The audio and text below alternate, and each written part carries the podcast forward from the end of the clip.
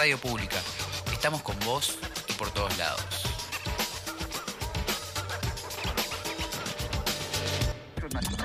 Estamos a un clic de distancia.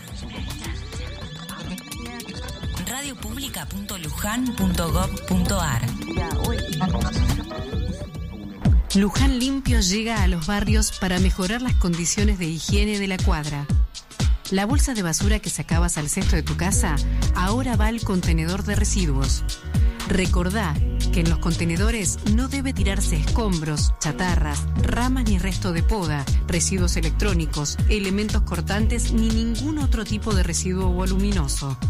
Estamos haciendo el proceso de reconversión a una gestión de residuos más eficiente y sustentable. Luján Limpio lo hacemos entre todos.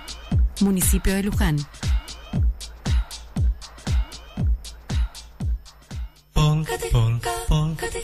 Acompáñanos por los sinuosos caminos borlaminescos. Borlami, único en el multiverso. Martes de 18 a 20 horas por la radio pública.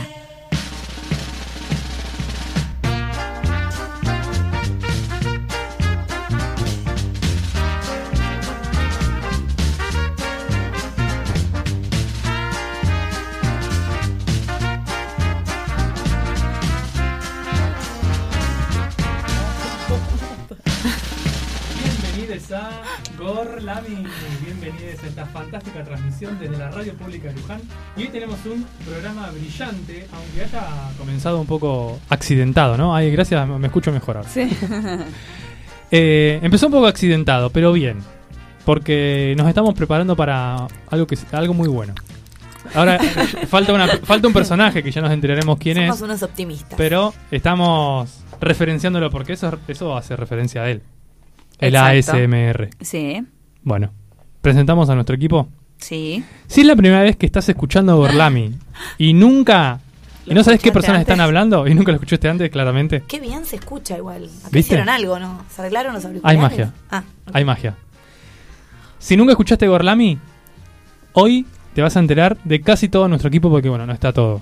La, escuchanos la semana que viene y escucharás la parte que falta menos dos. Es como un Porque- equipo itinerante este. Es un Va equipo itinerante, sí, es verdad. Va como cambiando. Bueno, vamos a comenzar por ella, por la persona que nos conduce por los caminos más sinuosos y más gorlaminescos de este multiverso, y ella es ni más ni menos que Lola.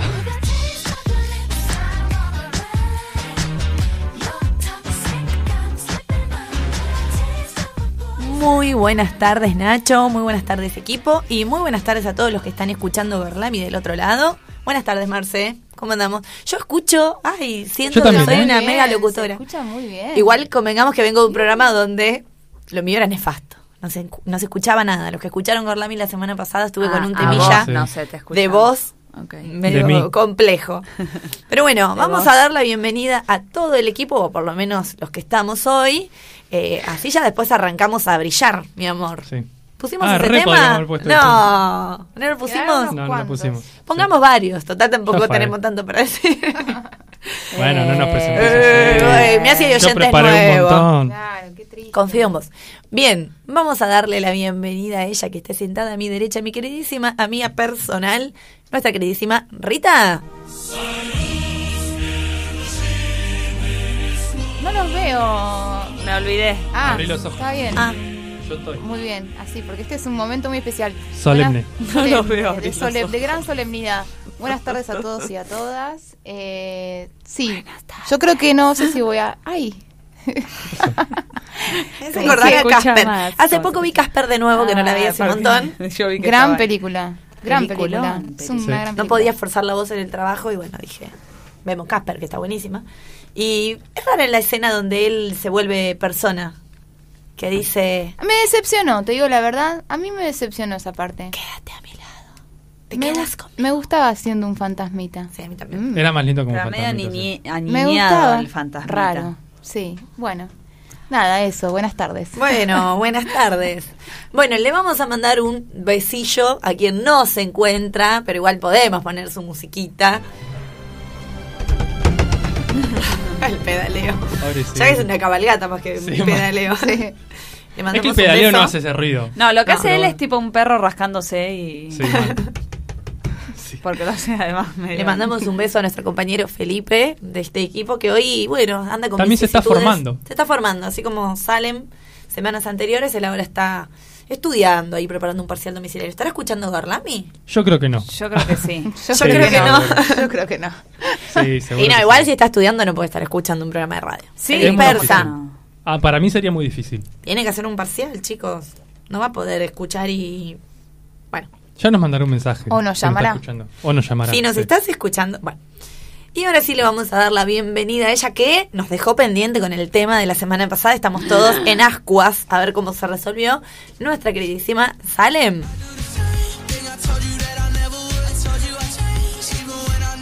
Bienvenidas, bienvenidos, bienvenidas a un nuevo, a una nueva edición de este gran programa llamado Gorlami.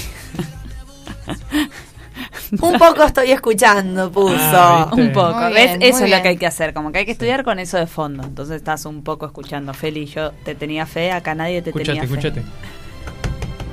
Una Porque quiero perro. saber qué pasó con Johnny Depp. dice. Ah, Bueno, decirle bien. que vaya, vuelva a las siete y media. que todavía no lo vas a ver. No. Bien, Salem, ¿cómo andamos? ¿Algo para compartir con el público? Ay, nos está faltando No, alguien. ah, Ah, no, pero ¿cómo olvidarlo? si ¿Cómo le tenemos que dar... olvidarlo? ¿Cómo ¿Cómo olvidarlo? Le tenemos que dar la bienvenida a él, quien es el cerebro, la columna, la médula espinal, el alma mater y el trueno entre las hojas de Gorlami, nuestro queridísimo Nacho.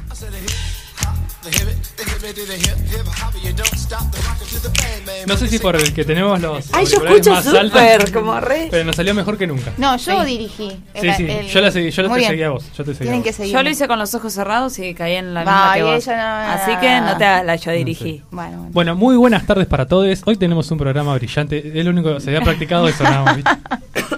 Pero me salió fantástico de una, que otras veces no me salía fantástico de una. Está bien, el está apelativo bien, vas de- Un mejorando. lujo, la Sí. Un lujo, puede ser lujo también. También, pues, sí, Ah, sí. Lujo. Va. Bueno, y ahora sí, ¿dónde, nos, lujo en podés- bruto. ¿dónde nos pueden escuchar? Salem. No, ni idea. Nos La pueden verdad te la debo. escuchar, para escucharnos todos los martes a o vivo a Muy las bien. 18 horas en la radio pública de Luján, la 87.9 FM, si lo quieren hacer por internet, como lo debe estar haciendo en este momento Felipe, radiopublica.lujan.gov.ar. Si nos quieren dejar algún mensajito, lo pueden hacer al 011 15 6887 6347. Y si nos quieren llamar, Feli, al 43 44 45, lo, no se pueden comunicar con nosotros que nos encanta recibir llamados. Si esto no lo pueden hacer en vivo, pueden escucharnos por Spotify, Radio Gorlami, van también a nuestras redes sociales, Twitter e Instagram, arroba Gorlami Radio y nos dejan un like a las publicaciones, Claro, sí. un me, me gusta, ya lo dije, en la historia puede ser, un seguir, un Un mensajito, los quiero, una un caricita, un algo. che, ¿por qué no hablan de esto? Vamos a Tuvimos recordar. sugerencias que están buenas. Vamos a recordar, sí, que en el apartado de. ¿Cómo se llaman? Historias destacadas. apartheid. el apartheid. Que no se pronuncia apartheid, se pronuncia apartheid, pero bueno, nosotros Sí. acá por una cuestión histórica le decimos apartheid. Em, ¿Qué iba a decir? En Ah, en historias destacadas hay una parte que hay sugerencias de temas. Ustedes entran ahí, hay una cajita de diálogo Eh, donde podés poner. voy Solo- a- No sé quién no sé cuántas había. Voy a mandarle un saludo a unas chicas, Bueno, voy a decir hasta ahí nomás, que van a viajar con nosotros Ah, bueno, eh, la semana que viene, ahora. que nos propusieron un buen tema, ya, ya acá lo... lo para lo- la lo semana que viene no, vamos. pero para la otra. Lo tiré a la ser. mesa y puede ya venir muy pronto. ese ¿Por qué tema, para la semana gustó. que viene no? Bueno, estamos. Y claro. ¿Y los que estamos qué? Y bueno, pone un tema cosa. que les propongan a ustedes. Resuélvanlo. Ay, qué feo. Qué feo esa falta de solidaridad frente a los temas piola. ¿Sabes? Eh, nos vamos a esforzar mucho la semana Vamos que a hacer viene. un gran programa. Gran. Ya sabemos que sí. Para nada teorizante. Nunca, Seguro. Nunca lo nos hemos hecho un gran programa. Feli, eh, estamos con vos. ¿Qué va a hacer eso? Bien, algo para compartir. En Yo quiero este decir que el fin de semana comí el mejor risotto de hongos, La sin verdad, hongos del mío, porque no me gustan. Ay, no, no Pero el mejor- el mejor risotto. Gran risotto. sí. Yo comí la, la mejor picada. Sí, también la picada, unos, unas mezclas de sabor. Eh, ¿Te sentiste? no, me sentí ratatouille. ¿Qué? ¿Por qué no te gustan los hongos? O sea, no- ¿los probaste y no Los te gustaron? probé ¿Los probaste y- hace mucho? No, no, ¿Volviste no, no. comer? Yo ha- hace, ponele, tres años dije, no puede ser que haya comidas que no me gusten. Voy a probar todas las comidas que no me gustan para, Para ver si confirmar. realmente no me gustan o sí. Entonces Ay, me un día... sí. Pero tipo, ¿comiste un lomo con una buena salsa de champiñones? mm, No. Yo te voy a hacer. No le siento gusto a nada y es como que... Ah, no, ¿Te das no. con la textura? Digo. sí, un poquito sí. ¿Pero comiste hongos de verdad o comiste hongos de lata? No puedo dejar No, de de pensar verdad. en porón. Porongos. Porque el hongo de lata... No, no, de lata no. El, hongo de nunca- lata, o sea, nunca he cocinado hongo de con lata. hongo de lata por- porque a la rapidez va. Hace pero años que no muy consumo hongo de lata. Es muy distinto. el Sí, hongo de No, lata. creo que nunca comí hongo de lata. Nacho, ¿te animás a comer un lomo al champiñón? Es Yo típico que te va a Sí. gustar más el hongo de lata. Porque si Sí, no te gusta ser. el otro. me sale riquísimo. lomo. Bueno, no me gusta el palmito y me sigue sin gustar el palmito. Nah, no igual me el gusta, palmito- El palmito es, es no me gusta la aceituna y me sigue sin gustar la aceituna. No, ¿qué No me gustaba raro. a mí el tampoco me picle. gusta la aceituna, a mí tampoco. No me gustaba el picle, pero ahora sí me gusta el Me picle. gusta el picle. No me gusta el picle. A mí el picle no me gusta. Y mm, la rúcula no me gustaba, ahora me gusta la rúcula. A mí también me Me gusta la rúcula la ahora. Y bueno, cosas así. A mí no Hace me mucho gusta- tiempo no me gustaba el Roquefort, ahora sí me Ah, gusta. me el encanta por el favor. Roquefort. A mí no me gusta que me discriminan bastante el ajo. No. Uh, no. Qué ajo el ajo. Yo digo que soy alérgica, si la gente El sabe. ajo repugnante. es lo más rico El que ajo hay. es lo más grande que hay. Yo hace un Odio tiempo- el ajo. No, no, Sí. no. ajo. Yo hace un tiempo tuiteé, puedo vivir sin chocolate, pero no puedo vivir sin ajo, una cosa así. Y tus hermanas le dieron like. Qué asco. Yo puedo vivir sin ajo y sin chocolate. Bueno, no, sí. yo no puedo vivir sin ninguna No, de las no. cosas, pero el ajo, El, sa- el sabor, no tanto, el olor a ajo. No. Felipe el Me- sábado me- me pasado se hizo un ajo confitado. Eran unos, sí, unos, manteca de ajo. unos tomates cherry y unos ajos confitados con romero. Tiene una pinta bárbara. Muy, muy, muy, muy rico. Sí. Y comimos Tenemos quesitos tipo Roquefort con uva. Eso me encanta. Brie con miel. Con miel o y sea, nuez. water level. Y Sí. además hemos cumplido con algo. Muy chetos. Lo más cercano que lo- tuvimos. es lo más cercano que estuvimos Sí. a una cena de gala y aparte a cumplir una, un, un encuentro. Una promesa de encuentro. Sí, una promesa que tiene este grupo eso. de alimentación culinaria Sí. es conformar una, cela- una cena de gala, que cada uno se vaya vestido realmente de gala y que la comida sea realmente una comida de gala. No sucedió. Ulala. No como es el Ah, de es Los una Simpsons, comida, una comida elaborada. el de la una Quinta comida Avenida. gourmet. Manicure de la Quinta Avenida. Estamos para... mm, Por lo eh, menos se cocinó. Se cocinó. cocinó. En y se esta comió fecha muy estamos bien. para vestirnos de caballeros. Se bebió, se bebió mucho y bien. Se bebió muy rico y... Culminamos la noche como, como equipo. Ah, pero pará, vamos por. Me da vamos miedo. Le estamos Después- compartiendo a la gente algo que no le importa, que es No. cómo Sí. pasamos nuestro fin de semana, pero Como bueno. que yo dije orgía en un momento. No, no, no, pero las combinaciones para mí o Podría sea, haber pasado, aporta pero no. muy bien. Sí. Aporta, yo creo que esta combinación de alimentos hace un gran aporte. El Roquefort con uva, 10 puntos. Yo he comido roquefort con frutilla, muy rico. Bueno, también. La, u, eh, la miel con nuez y queso brie, muy bueno. No. La rompe, la rompe todo. La verdad que sí. Esas son dos. eh, Yo creo que tuvimos una parte gastronómica. Hummus. Ah, el hummus también. Una parte artística, porque hemos Igual hecho una no actividad terminaste artística. muy Sí. bien. No, decirlo. Y después una... Ah, tuvimos una actividad artística que fue ver una película de Estudio Ghibli. Estudio cumplimos Ghibli, con, sí. con lo que lo que querías. eh, y luego tuvimos una parte... ¿Cómo se le puede decir? Claramente me Después vimos El. Reino de los Gatos, también vamos a hacer una película que recomendamos que es bastante buena. O sea, Sí. dentro de Estudio Ghibli hay otras que son superadoras, pero esta película es buena. Y después terminamos la noche cagándonos de risa. Ah. Literal. No, Literal- no literalmente. Vos no, sí. no, bueno, no. Vos no sí. literalmente, sí. Sí. Estuvimos viendo videos Ah. tipo desafíos De gente el que, se, ríe cae. pierde. Ah, este pone, A ese el punto que- hemos uno, llegado, sí. Puso uno de el que se ríe El pierde. que se ríe tira- pierde con agua en la Nivel boca 10. es todo. Ah, ¿Lo no, no. tendríamos que haber hecho de Porque ya Ah, te. Perdón, era en mi casa y yo había limpiado para recibirlos. Bueno, pero con un valecito. No, bueno. Una toalla. Bien. sí.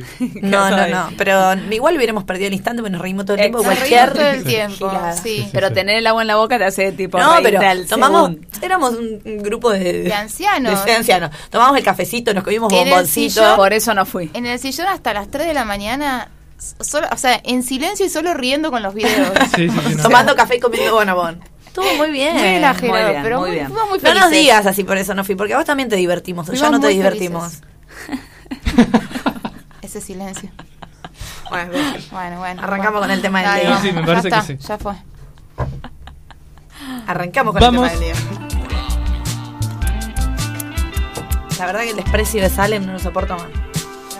Mirá que esto en vivo. Sí, sí, ya lo sé. sé. sé que la gente está escuchando. Gorlami. Ay, me olvidé de anunciar algo.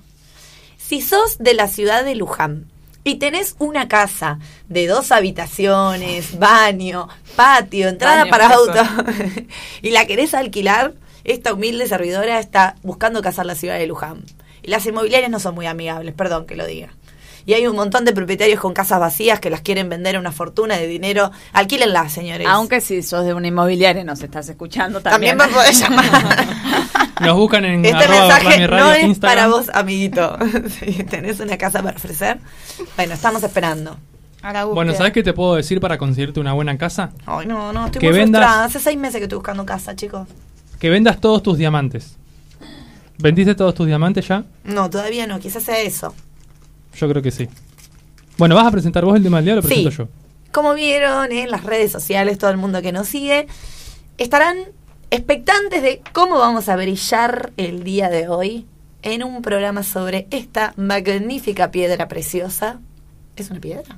¿Es preciosa? Es un mineral. mineral. Bueno, que es Y la- el diamante. Y, Y, la sobre piedra es eso, un mineral, así que. a ver qué nos va a decir Nacho. Sí, empiezo yo porque Ah. solo hablamos nosotros dos. así que- si no hablas vos, hablo yo. ¿Te parece? hacer un ping pong. Bueno, yo voy a hablar un poco de las características, de la composición, de todo, ¿viste? Lo que hablo yo siempre, Obvio. que tiene que ver más con los físico, químico, científico, Podemos pero en este caso, igual. sí, de el diamante. ¿Qué, qué música es esta? La que, una que va a sonar. Ah, porque hoy pusiste la de Ratatouille, ¿no? ¿Le puedo hacer una recomendación antes?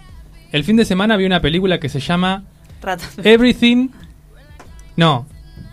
Sí, Everything, Everywhere, All at Once. Es todo, Todo. En todos los lugares. sí, al mismo Al tiempo. mismo tiempo. Bueno, una película muy buena. Y es un chiste con Ratatouille que está muy bueno. Solo eso. Qué temón, me gustaría como escucharlo todo. Y pero después lo vamos a escuchar. Ah, ¿lo vamos a escuchar todo? Sí. Bien. El diamante es un material formado solamente por un solo tipo de átomos, que es el carbono. El mismo que está en el dióxido de carbono, el gas que respiramos, que está en la atmósfera, ¿Y en el carbón? No. y en el carbón también. Ah. El carbón está formado por algunas otras cositas. Pero. Porque el eh, otro día los chicos me preguntaron, ¿el carbón si pasa un proceso y vivir se convierte en diamante? Sí. Yo Pero- dije que sí, pero no estaba seguro. Sí, ahora lo, lo- lo- lo explicamos o lo contamos más o menos. Pregúntame después del martes, nos dijiste vos. Como para.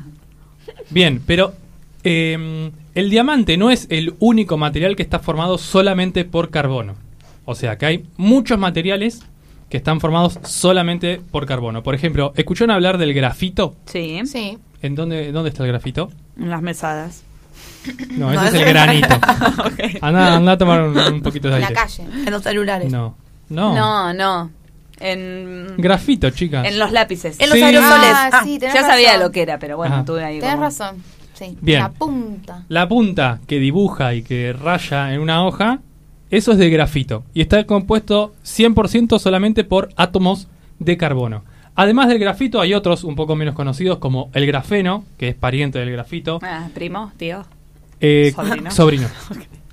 El carbono vítreo, que es como un carbón, pero más vidrioso, oscuro pero vidrioso. Eh, el carbono amorfo, que es más parecido al carbón, pero No que tiene 100%. forma. No. Los fullerenos, que esos son los menos conocidos, pero son parecidos al grafito, pero con forma de tubular, una cosa muy extraña, entre otros. Y hay más, hay otros.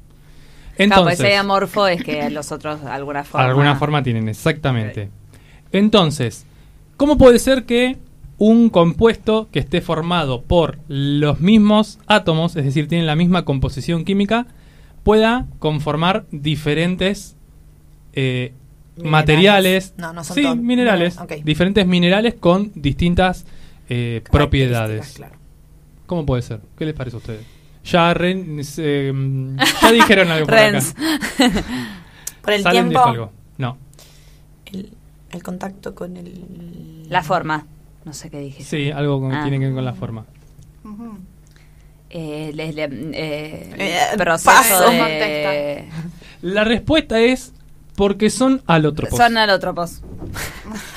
Ah, ya lo sabías. Ah, ¿Qué son los alótropos? Ah, son alótropos. Claro, sí, ya entendimos. Sí, ¿Qué son los son alótropos? alótropos. Sí, sí. Rens. Bien. Tiré la palabra difícil nada más para después explicarla. Obviamente, la Se alotropía. la dejaba ahí. Sí. La alotropía es la propiedad de sustancias simples. Simples queremos decir que están conformadas por un solo tipo de átomo, como el diamante. La propiedad de sustancias simples de formar estructuras moleculares diferentes. ¿Qué significa esto? Que un átomo de carbono se puede unir a otros átomos de carbonos de diferentes maneras. ¿sí? Por ejemplo, puede depender del ángulo de los enlaces, ¿sí? si están conectados por enlaces fuertes o débiles. Y todo esto hace... ¿No se entendió? No. Vamos a tomar. El carbono es un átomo Sí. que tiene cuatro enlaces. Sí. Como- ¿Sí? Yo me imagino como así. Piqui, piqui, piqui. Ah, o como patitas. Como patitas. Como patitas. Imagínense una esfera en el centro y Puntitas. una punta que sale para arriba y Sí. tres salen para abajo. Ahí va. La definición, cada ángulo que los separa tiene 120 grados Eso entre es sí. así, tan exacto. Están exactos, sí. Qué maravilla. Cuanto, si se juntan a 120 grados y a una distancia, la misma distancia, átomo con átomo, se forma un diamante. Si la distancia, perdón, si el ángulo es mayor o menor a 120 grados y la distancia es mayor o menor, o sea, es diferente, quiero decir, Sí. se forma otra cosa. Por ejemplo, el grafito son capas de eh, átomos de carbono unidos entre sí, pero con la capa de abajo no están unidos fuertemente, están unidos un poco más débil. Por eso el lápiz se va rompiendo. O sea, podemos, por eso podemos Ajá. dibujar con un lápiz. Con el diamante no. El diamante saben que es el material más fuerte de todos, tiene la mayor dureza de todas. No sé si sabían eso. Sí. No. No. Nacho pregunta, ¿la mano del hombre puede intervenir este Material. distancia del átomo, el ángulo de Y 120 crear grados los para... diamantes. Ya lo vamos a decir. Ok. Lo voy a dejar ahí. ¿Se pueden crear los diamantes? ¿Hay diamantes artificiales? ¿Diamantes sintéticos? Lo veremos en el próximo episodio. Chao. Chao. Bien, entonces, dependiendo de esta forma que tienen, pueden tener distintas propiedades. Por ejemplo, el diamante deja pasar la luz y es muchísimo más duro. El diamante es transparente en algunos muchos casos. Y el grafito es completamente negro. Entonces, como que cambia la variedad, el- perdón, la propiedad que puede tener eh, las propiedades físicas, lo que se llaman la- las propiedades físicas. Hay dos propiedades muy, eh, muy eh, importantes del diamante que son lo que lo hacen algo muy valioso, no solamente como gema, sino como, como uso en la industria, digamos, para uso en la industria, que son la dureza. El diamante es el material más duro conocido por el ser humano, no hay otro más duro, y la conductividad térmica, como mi corazón. y la conductividad térmica, que es el material que más rápido conduce la, eh, la- el calor, vamos a decirle. No hay otro material que sea tan duro y que conduzca la temperatura tanto como Tu el calor, como el diamante y como mi corazón. Así es. La mayoría de los diamantes naturales se forman en condiciones de presión y en temperaturas extremas. ¿sí? Hay fuentes de carbono, como puede ser el carbón mineral, u otras fuentes de carbono de otras, otros tipos de rocas, ¿Qué, qué mala que sería yo en la escuela. de ¿Qué materia es esta? y Química. física, ciencias de la Tierra. El O sea, para empezar, nunca te- chiquito. Pico de patos o chiquito. Nunca entendí la diferencia entre física y química. O sea, para mí es... Va. Esto estaría en ciencias de la Tierra. Esto es ciencia de la Tierra. No tuvimos También. ciencia de la Tierra. No, en mi época no había. Yo igual creo que Físico-química, sino directamente. Claro, ahí- ahí cuando las ponen juntas uno no entiende una cosa a la otra. Y para mí esto es muy difícil. Qué suerte. Que yo Es que vos podés estudiar la física de la química también. En realidad porque me ya me dicen dióxido, me disperso. Átomo y ya. Sí, no ¿qué? Bueno, Bueno, perdón. pero no, no significa nada eso. Vos podés seguir hablando. también. Obvio, yo puedo seguir hablando. Sí, sí. Estas, Estos cambios que vamos a ver son cambios físicos. ¿sí? No llega a cambiar la composición de la roca. ¿sí? Es una roca que ya estaba formada por carbono y por una alta presión y una alta temperatura va modificando los enlaces hasta organizarlos. El diamante es una roca muy, muy, muy organizada. Ah, con la temperatura. Temperatura y presión. Las dos cosas. Entonces muy se puede crear. Pará. Ay, qué ansioso. Yo creo que no. El diamante se forma a unos entre 140 kilómetros y 190 kilómetros por debajo de la superficie terrestre, dentro del manto. ¿sí? Ahí se forman los cristales, los diamantes naturales. Ahí yo estoy tirando una pista si se pueden formar los no naturales. Y después, por el movimiento de las placas tectónicas y la erupción de volcanes, salen a la superficie o cerca de la superficie donde se puede minar, ¿sí? donde se puede Claro. encontrar una mina de diamantes. Wow. También se pueden crear, Las dos imaginándonos. I hope, I hope. Tu, tu, tu, tu, tu. a los que les gusta jugar a Minecraft, que van a buscar diamantes también. Ah, También se pueden crear diamantes artificiales Ajá. y hay varios métodos, ¿sí? ok. Es lo que quiero Ajá. saber.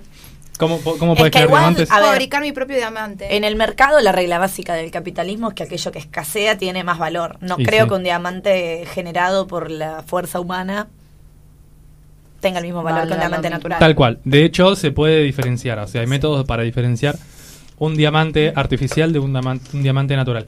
Creo que. La verdad que no, no sabría decirte, pero puede ser. No, tan, tan- tanto no. Em, lo- Artificial. sí, los diamantes artificiales hay varios métodos, pero uno es simular las características del manto terrestre, ¿sí? de la alta temperatura y la alta presión. Ah. Obviamente eso tiene un costo energético muy, muy, muy alto para generar diamantes más pequeños. ¿sí? O sea que una, una primera diferencia es que es probable que los diamantes naturales sean más grandes que los artificiales o sintéticos. En realidad la mejor palabra utilizada es los diamantes sintéticos. Pero también hay un tercer tipo que en realidad está dentro del tipo de diamantes eh, naturales, perdón, que son diamantes extraterrestres que se han formado fuera de la Tierra Y caen. Y que por meteoritos caen, No. sí, Ay, caen a la que Tierra. pase. Reptilianos. que caiga un meteorito en, en mi jardín. por. Necesito, por ¿Qué? favor. Hoy hay lluvia de meteoritos, bueno, Ah, agarren la, palangana y juntan unos meteoritos a O ver si las redes de atrapa mariposas. También puede ser. Yo voy a usar una palangana porque no tengo esas redes. Yo creo que sí. Bueno, esperen, porque dicen que la mayor cantidad de eh, estos tipos de diamantes extraterrestres están en América del Sur y en África. O sea estamos, que estamos. Estamos. estamos cerca. Para, y esos deben valer más que.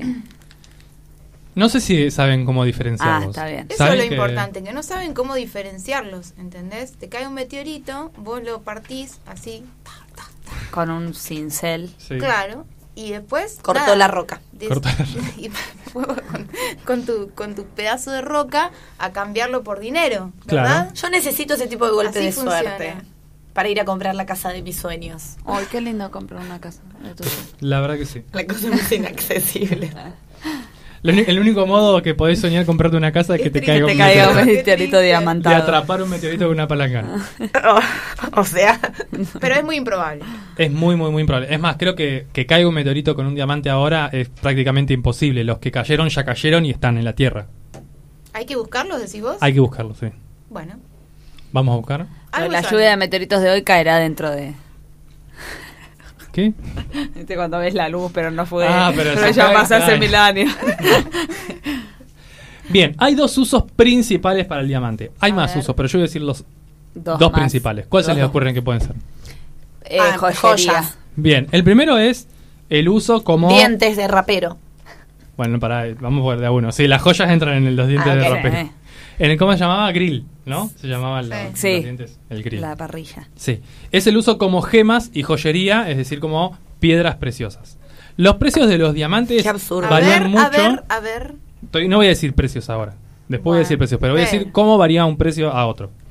Depende de si son naturales o artificiales. Obviamente los naturales son más caros que los artificiales. El tamaño, ¿sí? El tamaño o el peso también se podría decir. La densidad es básicamente siempre la misma, pero si son más grandes, obviamente valen más. La cantidad de caras. No sé qué es esto. Ah, rapero del. Uf, yo dejé de escuchar. ¿Te quedaste sorda? Yo vi diamantes, de verdad. ¿Ah, sí? ¿Dónde? Dato. En un- Wow. una fábrica. No es una, Una fábrica de diamantes. En una joyería muy reconocida de Suiza. No, Holanda. Bueno, no me acuerdo. Eh, En Europe. ¿Cómo se llama este lugar donde Mirta te dice que vayas a vender? Leiva Joyas. Leiva Joyas, ahí. Debe haber, ¿no? Ley Ahí, bajo ellas. ahí seguramente hay un- una banda de diamantes. Tamaño, peso. Bien. Tamaño. Primero si es natural o artificial. Ah, Si es natural es más caro. El tamaño, cuanto más grande, más caro. La cantidad de caras. Ah, bien, Sí, bien, bien. sí. Vieron que tienen como, bueno, cuanto Facetas. más caras, más O facetas sea, eso es así el diamante. ¿De esa No, forma? ese es el diamante, o sea, Pulido. cuando se saca, se saca el diamante bruto, que es El- una eh, mezcla si te extraña. dicen una vez una señora que hace reiki me di- le dijo a mi hermana o sea ni siquiera a mí que yo era un diamante en bruto me ¿Qué halagó me barrió. Y significa que podría, Algo podría ser hay. muy bueno, pero Ah, es el te museo. tienes que cortar un poco. El Claro. Museo del Diamante es. Es feo, Está en. Amsterdam. Sí, yo no sé hasta qué punto es algo bueno ser un diamante en bruto, ¿no? bueno yo lo tomé bien Porque verdad, muchos no toman la palabra bruto como que algo... Mi jefe me dijo bruto. que yo era un diamante en bruto. Me parece que no estuvo, o sea, no era un buen piropo. ¿Escuchaste lo que dije yo? No. Ah, me pareció. ¿Lo mismo?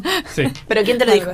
Una mujer que hace reiki, que yo le, le sin conocerme. Eh, Pero a mí me lo dijo mi jefe, ¿entendés? Que como tenés potencial, pero te falta. pero despedida. Pero buscar en otro lado. Bien, cantidad de caras. cantidad sí. de caras. La pureza, ¿sí? Si bien el diamante está formado solamente por átomos de carbono, puede tener alguna impureza dentro que le cambie el color, que le haga alguna Un cambiación. puntito, una piedrita Claro. dentro, algo así, ya lo- Sí, no tan, no, mm, es más como algo más difuminado, no es Ah, tanto bien, como bien, bien. puntos particulares. Que en general eso, cuando vos tenés el diamante en bruto, se intenta sacar claro. para tener algo de mayor Ma- valor. Lo más. Bien. Claro. Y el color, ¿sí? El color también depende. ¿Cuál se le ocurre que es los, los colores más tops? Azul. Rosa. Celeste. Negro, negro, negro, Paren, negro. paren, paren, porque los tengo acá. ¿Hay negro? Y- Rosa es de un muy buen valor. Celeste, azul. Azul. Sí. Negro, dijeron. Bueno, les voy a decir los que son conocidos como los Fancy Diamond. Verde. A ver. Estás leyendo, estás leyendo mi hoja. No, boludo. Los Fancy Diamond o los dijimos, diamantes eh, facheros, magenta, digamos, como que dijimos Sí. los colores que podían. que se le puede ocurrir a alguien. Claro. Bueno, los fancy diamond o diamantes facheros son el azul, el verde, el negro, el blanco, el translúcido, el rosado, El Titanic. azul no es el de El de Titanic. Titanic. el violeta, el anaranjado. Nuestra cultura. Qué básico. Han pasado El 84 años. anaranjado me quedaría yo. Sí. Púrpura y rojo. Yo verde, verde. Verde está lindo, Está sí. lindo. Yo. Mm, Pero el verde, uno negro, ¿eh? no, Uno el negro verde no es el zafiro. No, no, no, Ah, no. no El sé. zafiro Esos tiene otra composición Exacto. química, es otra cosa. Pero ¿es verde el zafiro? Sí. ¿O estoy flasheando? Sí, sí. No, el zafiro es, a- O es azul. azul. La Y- esmeralda es verde. Esmeralda. Esmeralda, esmeralda. Y el Verde es rojo. esmeralda, Exacto. Bueno, El no, rubí no, es no, rojo. no. labios de rubí. Estos son diamantes que tienen algún dióxido, algún óxido, perdón, adentro de alguna otra cosa y que los hace de ese color. Ah, ok. Ok. Entonces, Pero son, los más. mejores. ¿Y el Después negro? están los O sea, el- marrones, ah, los que tienen decir. ¿Cuál mezcla, es esos valen común? menos. Ajá. Y los marrones, esos valen menos. El Ah. transparente. Transparente va, ya lo dijo, sí. Translúcido. Estaba bien, Translúcido. era fancy. Ah, Sí. bien. Fachero. Re fachero. Y debe haber algunos de calidad medio pedorra, tipo como que es blanco, pero me, no tan transparente, medio miel. Me lo Claro. imagino como. Bueno, pero existe la vida para los diamantes feos. Para, pero también. esto, esto que es una moda, pues en realidad se pueden imponer como moda los En diamantes realidad- marrones y de repente subir a categoría fancy. Es que en realidad esto están, esta categoría es por la, la Composición. No, no, no, por si son más comunes o menos comunes. Ah, claro, Ah, más bien. extraño. Estos son más, escasez. claro, son escasos, entonces bien, valen listo, más. yo entendí. Como funciona el capitalismo, digamos. Muy bien. Como ya no. Como dijo Lola. Lola bueno, exactamente. Bien. Pero bueno, como decía, para los diamantes feos también hay un lugar que en es mi corazón siempre. Es En el mi corazón, corazón. sí. Sí. que está en la industria, ¿sí? Los diamantes cuando no se usan como joyería terminan en la industria, caen Ah. en la industria, Como en la escuela pública. claro. Eh, pero acá no se eligen por los colores, por la forma, por el tamaño ni nada de eso, sino por lo- las propiedades que dije antes, la dureza y la conductividad térmica. Esto es lo que Sí. hace que elijan estos tipos de diamantes. Em, y bueno, Y Eso- dijiste que ibas a decir otras cosas. sí, voy a decir otras cosas, pero de las propiedades de los diamantes, por ahora estamos. Va, de los diamantes ¿Qué en es ese general. tratamiento del facial punta de diamante? Ah, había muchas cosas para hablar. Mi hermana se hizo. Sí. Ah, esperen. El 80% de los diamantes que se recuperan de una mina se usan para la industria. ¿La industria de qué? La industria para usos industriales. Ah, en porque vos dijiste joyería y no dijiste qué más. Industria, dijo, sí. Sí, Ah, sí, sí. bueno. Dos cosas. Maquinaria. Joyería, el 20%. Ah, Mirá qué poquito. poco. Y el Claro. 80% para la industria. Es que, chicos, no Y tiene así- sentido que el diamante tenga tanto valor solo por ser una cuestión ornamental. Es ridículo, ya estamos en el siglo XXI. Sí, tal Oh, cual. Perdónanos, Lola, entonces. Pará, porque ella sabe cosas que Sabemos, todavía nosotros no Debería sabemos. caer en desuso, porque no tiene sentido. Lo que pasa, no sé, me imagino como un taladro súper fuerte con punta de diamante. Porque no es el material más fuerte Más que hay. Duro, Sí. exacto. Onda, para mí los de Armagedón que tuvieron que taladrar el meteorito, su taladro tenía punta de diamante. ¿Y si el meteorito tenía diamante adentro? Cagamos. ¿Qué hace un perro Ah. cordobés arriba de un taladro? ¿Qué hace? Está ladrando.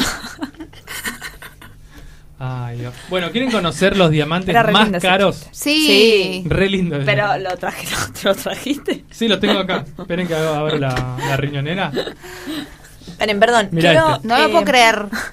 Qué belleza. Avisar, Nacho, cuando quieras ir a un tema, cortar con la información con algún temilla o no. Bueno, vamos con un temilla y sigo después. Ay, sí, dale, así. sí, sí, así respiramos. ¿Qué canción vamos a escuchar? Ya te digo. Jigwells. Vamos, ah, sí, este es un temón, lo, lo elegí yo, es de Anderson Pack y se llama Jules. Alright, calm down, calm down. And with over 42, the majority votes, it goes to Cheeky Andy. You know you kinda cute with the bald head. Got a little booty in the ball maze. You know how to move with them long legs. Bring a little crew, we can all rage on. Tesla ride smooth down the PCH. Think that I like her with the makeup on. I know that she used to all the cheapskate, but I just want the ball show off, show off. I ain't never put my jewels on.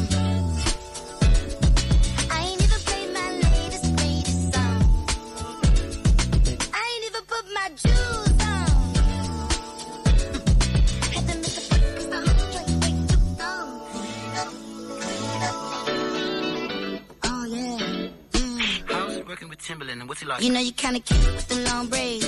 Got a little cool with your sunny shades on. I know that you're ready if you don't go. You know I'ma wait if you don't take long. The test the ride smooth down the down the Wait, I don't wanna say it, but I have to say. We ain't have to too much to show off, but a nigga had to prove a point. Hold up, I ain't even put my jewels on.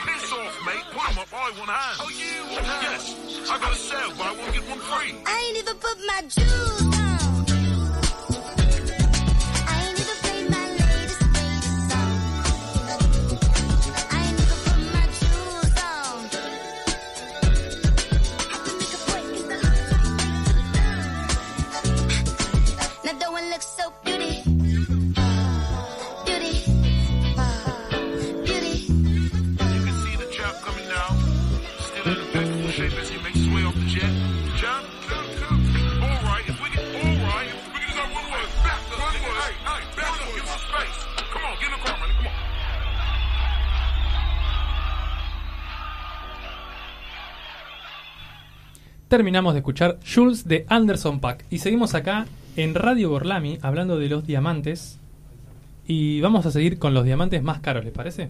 Ahora sí, ahora me dejan, por sí, favor. Sí, sí, sí, sí.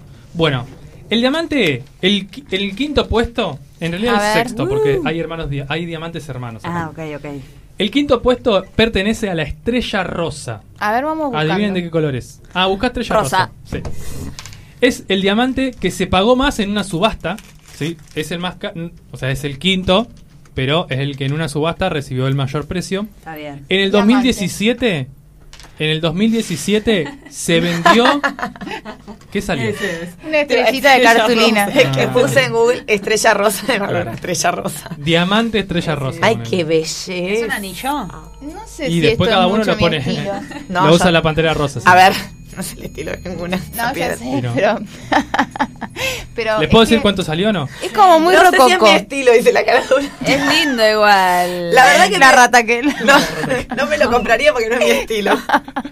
Pero es como muy... Es un rosa como muy... Muy- sutil. muy Barbie. Sí, Claro, muy Barbie. Es Sí. verdad. Perdón, ¿puedo hacer un paréntesis antes Sí. de que continúes? Le quiero mandar un saludillo a Juancha que nos está escuchando, se está riendo de que Ah. estoy buscando casa desesperada por todos los medios. Eh, y le queremos decir al público que mañana escuchen Charlándote que ya perdió dos emisiones porque le cayeron todos los miércoles feriados y están Es como verdad. en la gatera esperando salir desde los Martín Ah. Fierro que tienen ganas de hablar, de comen- Ya se le pasó Roger King con la China, los Martín Fierro, Johnny Depp. Johnny Depp. Claro. Me- Vamos a decir Depp. ¿Qué otro? Eh, Depp, sí, sí, Tini, Depp. tini, tini. Bueno, tienen un montón de temas, así que mañana no se lo pierdan el programa porque seguro se van a despachar Tres, con de cuatro horas va a todo. durar mañana. Bien. Perdón, Nacho. Continúa. Estrella rosa. La estrella rosa se vendió en el 2017, se subastó por 60,7 millones de dólares. Qué absurdo, qué bronca el mundo en el que Mm, Qué vivimos. bárbaro. No, no es mi estilo. Sí. Tiene una forma Sí. No, ovalada no, no, y pesa claro. 59,60 quilates. Eh, Si ¿Cuántos Amber? Heard gana el juicio, puede comprarlo, pero si Johnny lo gana, no. un Datos. dato, Oh, qué dato. Bueno, ya el siguiente creo que no A lo puede comprar. A ver. Nadie. No, ya el otro se va un poquito. Ah, no, no, este, este también es un poquito más... ah, no, no, estoy diciendo cualquier cosa. Bien, porque este tuvo varias compras y ventas. El nombre de este es bastante difícil, pero lo voy a intentar decir. Wittelsbach Graf. Dale.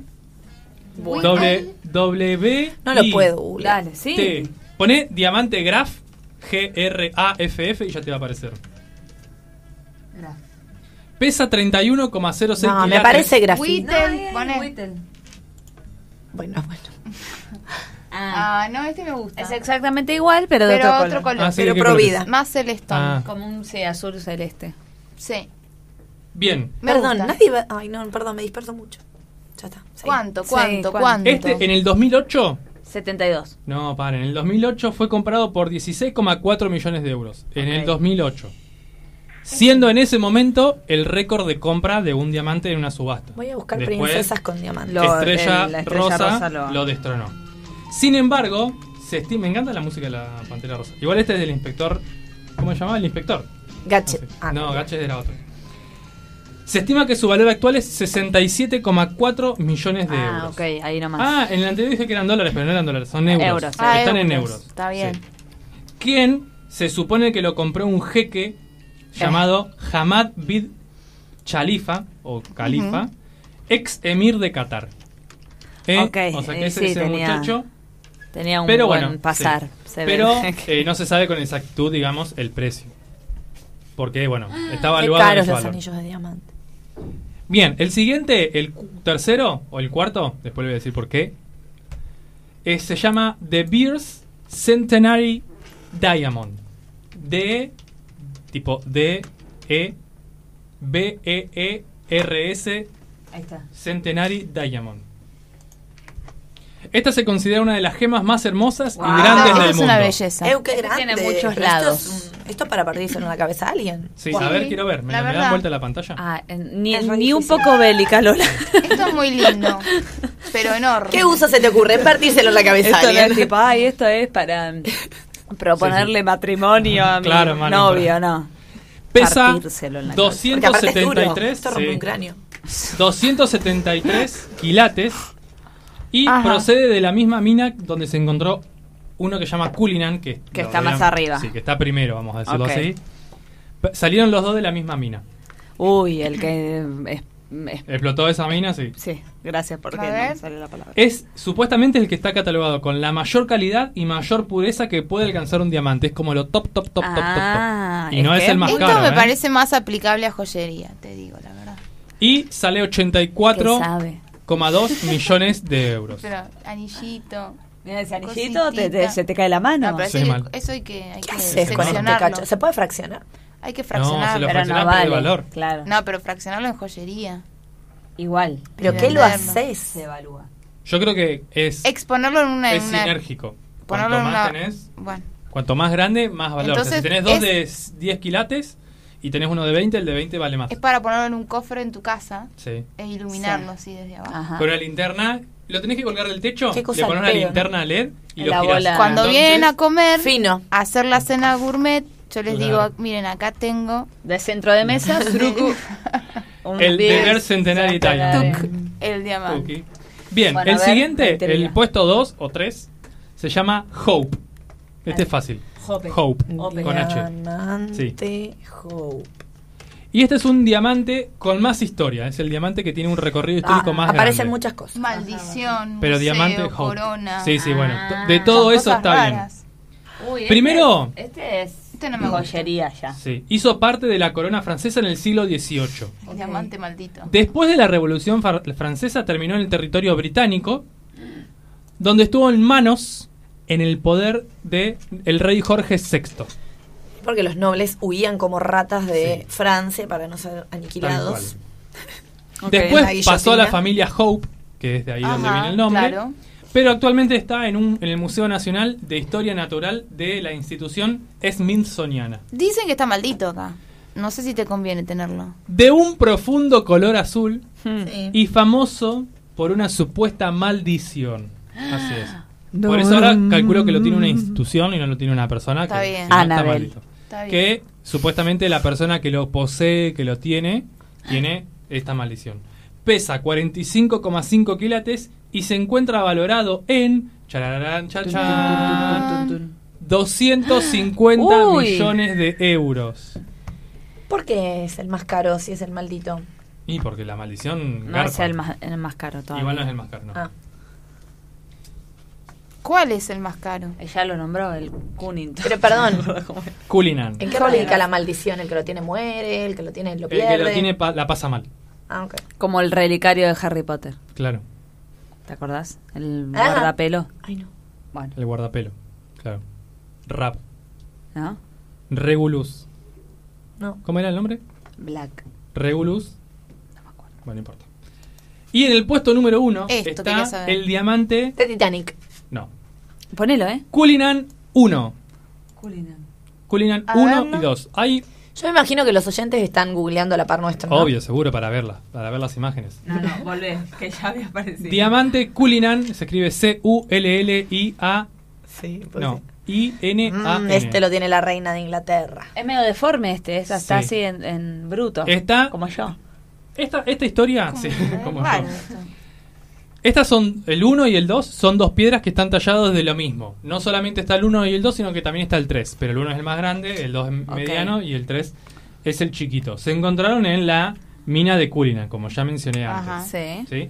Las dos piezas, el 1 y el 2, forman parte de la corona bri- británica. Ujú. Uno está en el cetro de la cruz, se llama, ¿no? Sí. Cetro de la cruz. Y el otro en la corona. Sí, ahí aparecían.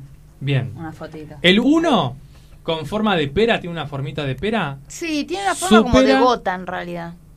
Este. Sí, como de gota, es verdad. Eh, supera los 530 quilatos, o sea, es. Para mí de un higo. Bueno. Pero es, es Para mí de, de, de gota. de lágrima. Culinan 2 es como más Una lágrima es una gota. Sí. Y está, bueno, como decíamos, está incrustado en el cetro de la cruz, que sí, Sí. pertenece a la colonia británica. Y es Colonia. el segundo Colonia. diamante tallado más grande del mundo. Ok. Y este vale. ¿Cuál? Chan, chan, chan, chan. 337 millones de euros. 337. O sea, la cantidad de plata que tiene la corona, ¿no? Me sigue pareciendo un despropósito que haya cosas que tengan este valor, cosas No, no. decorativas. Sí, No, no, no, tal cual. no. Estoy indignada con el mundo en el que vivimos. Por su parte, el Cullinan II eh, per- está eh, dentro de la corona del Estado Imperial Británico, pesa 317 quilates y su valor Está comercial pesado. es 178 La millones corona de debe ser euros. pesadísima. Sí, olvídate, no la usa nadie. 178 millo- millones de euros. Está por debajo del Hope, pero bueno, como están juntos, pertenece a la colonia británica, está en el primer bien. puesto. Ok. Eh, muy buenos. Sí. ¿Cuál se puede comprar entonces, Amber? Amber se podría comprar el, la estrella rosa, Sí. se podría comprar el eh, Beer Century Business Chicken Patch, mirá. Change, Ah, Eh, Beer no, Century ese Diamond. y los primeros, los últimos tres, digamos. Sí, es verdad. Porque ya el Hope pasa a 250 Sí, millones ya no, una salvo que bueno, El Hope no llega. Bueno, muy, muy interesante esto, ¿eh? Me gustó. Igual me indigna un poco. No, recontra. Para Sí. los oyentes, si alguno tiene la oportunidad de De pasear, comprar, de comprar un comprar diamante. diamante, no sé, pero de pasear por las Europas, el Museo de Diamante está en Ámsterdam. Es el único museo de diamante en Europa. Mm. Aproximadamente 75.000 personas lo visitan por año y lo que tratan de hacer es como demostrar a la gente la profesión de las personas que trabajan con diama- diamantes y todo el proceso que lleva esta piedra cuando la reciben, digamos, en bruto. Te explican ahí los valores que tienen, las caras que tienen, esto que decía Nacho recién. Y, eh, bueno, qué tratamiento se le hace a las piedras. Mucha gente, bueno, la lleva así como la piedra en, en bruto o en crudo porque tiene más valor y a veces con la piedra se piden que sean joyas específicas. Está bueno, es interesante. Hay algunas piezas de la corona y Igual demás por que se un, pueden por un observar. follow o un like lo tuviste acá, en Gorlami. Totalmente. Claro, loco. Exactamente. Bueno, voy a contar el lado no tan fancy, Tan brillante. tan brillante, el lado más oscuro de los diamantes. The Dark Side. Y para esto me voy a remontar a las épocas de el imperialismo, fines del siglo XIX, principios del siglo XX, y estos pobres países de África, no pobres por ser países de África, sino ser pobres por haber sido ocupados por las potencias europeas, que en este eh, desguace que sufren de todos sus recursos naturales, además, imagínense cuando empiezan a descubrir los europeos, los colonizadores, indistintamente si eran ingleses, alemanes, belgas, etcétera, empiezan a encontrar diamantes, recursos que como dijimos, Oh, yeah. Como en, este sistema en el que vivimos, aquellas cosas que escasean son las que valen más, y estos bienes ya eran un bien de recontra lujo. Hasta el momento uno de los principales, y ahora vamos a ver en el cierre de esto que, que todavía se sostiene, de los principales productores y comerciantes de diamantes del mundo, es, eh, en ese momento era el imperio ruso, después va a ser Rusia ya como Unión Soviética y hoy va a ser Rusia como la Rusia democrática. Pero Rusia es uno de los grandes vendedores. Pero en África, a principios del siglo XX, se descubren minas, o en realidad esto que decía Nacho, ¿no? Los diamantes están 160, dijiste, metros sobre debajo del manto. En realidad se forman entre 140 y 190 kilómetros por debajo del manto. O sea, es una, es una profundidad incavable, vamos a decir. Incavable. Pero eh, Impenetrable. en varios países de África eh, se encuentra este famoso y no me sale rico, decir rico Rift. recurso. Ah. Rico recurso que es el diamante, pero en 1930 los colonizadores lo encontraron en Sierra Leona. Dice que cuando los colonizadores transitaban por estos lugares, encontraron, y esto como un flash, que los niños jugaban como a las bolitas con diamantes que salían del, o sea, en el lodo del río en el que jugaban y se bañaban y demás, era muy habitual encontrar restitos o piedritas de diamante. Los niños jugaban como a las canijas, a las bolitas con los diamantes y que las paredes de las casas, de las comunidades, brillaban de noche porque en el lodo con el que hacían las construcciones Había. había Espectacular. y no tenían para ellos ese valor de cambio, ¿no? Que tiene para después todo el mundo occidental este valor de como piedra o como mineral precioso. Esto va a generar grandes problemas para estos países. Primero porque durante la época de la colonia la explotación empieza a ser como animal, digamos. Empiezan a explotar eh, en un sistema completamente esclavista. La gente está trabajando 24/7 metida en el río, en el barro, sin comer.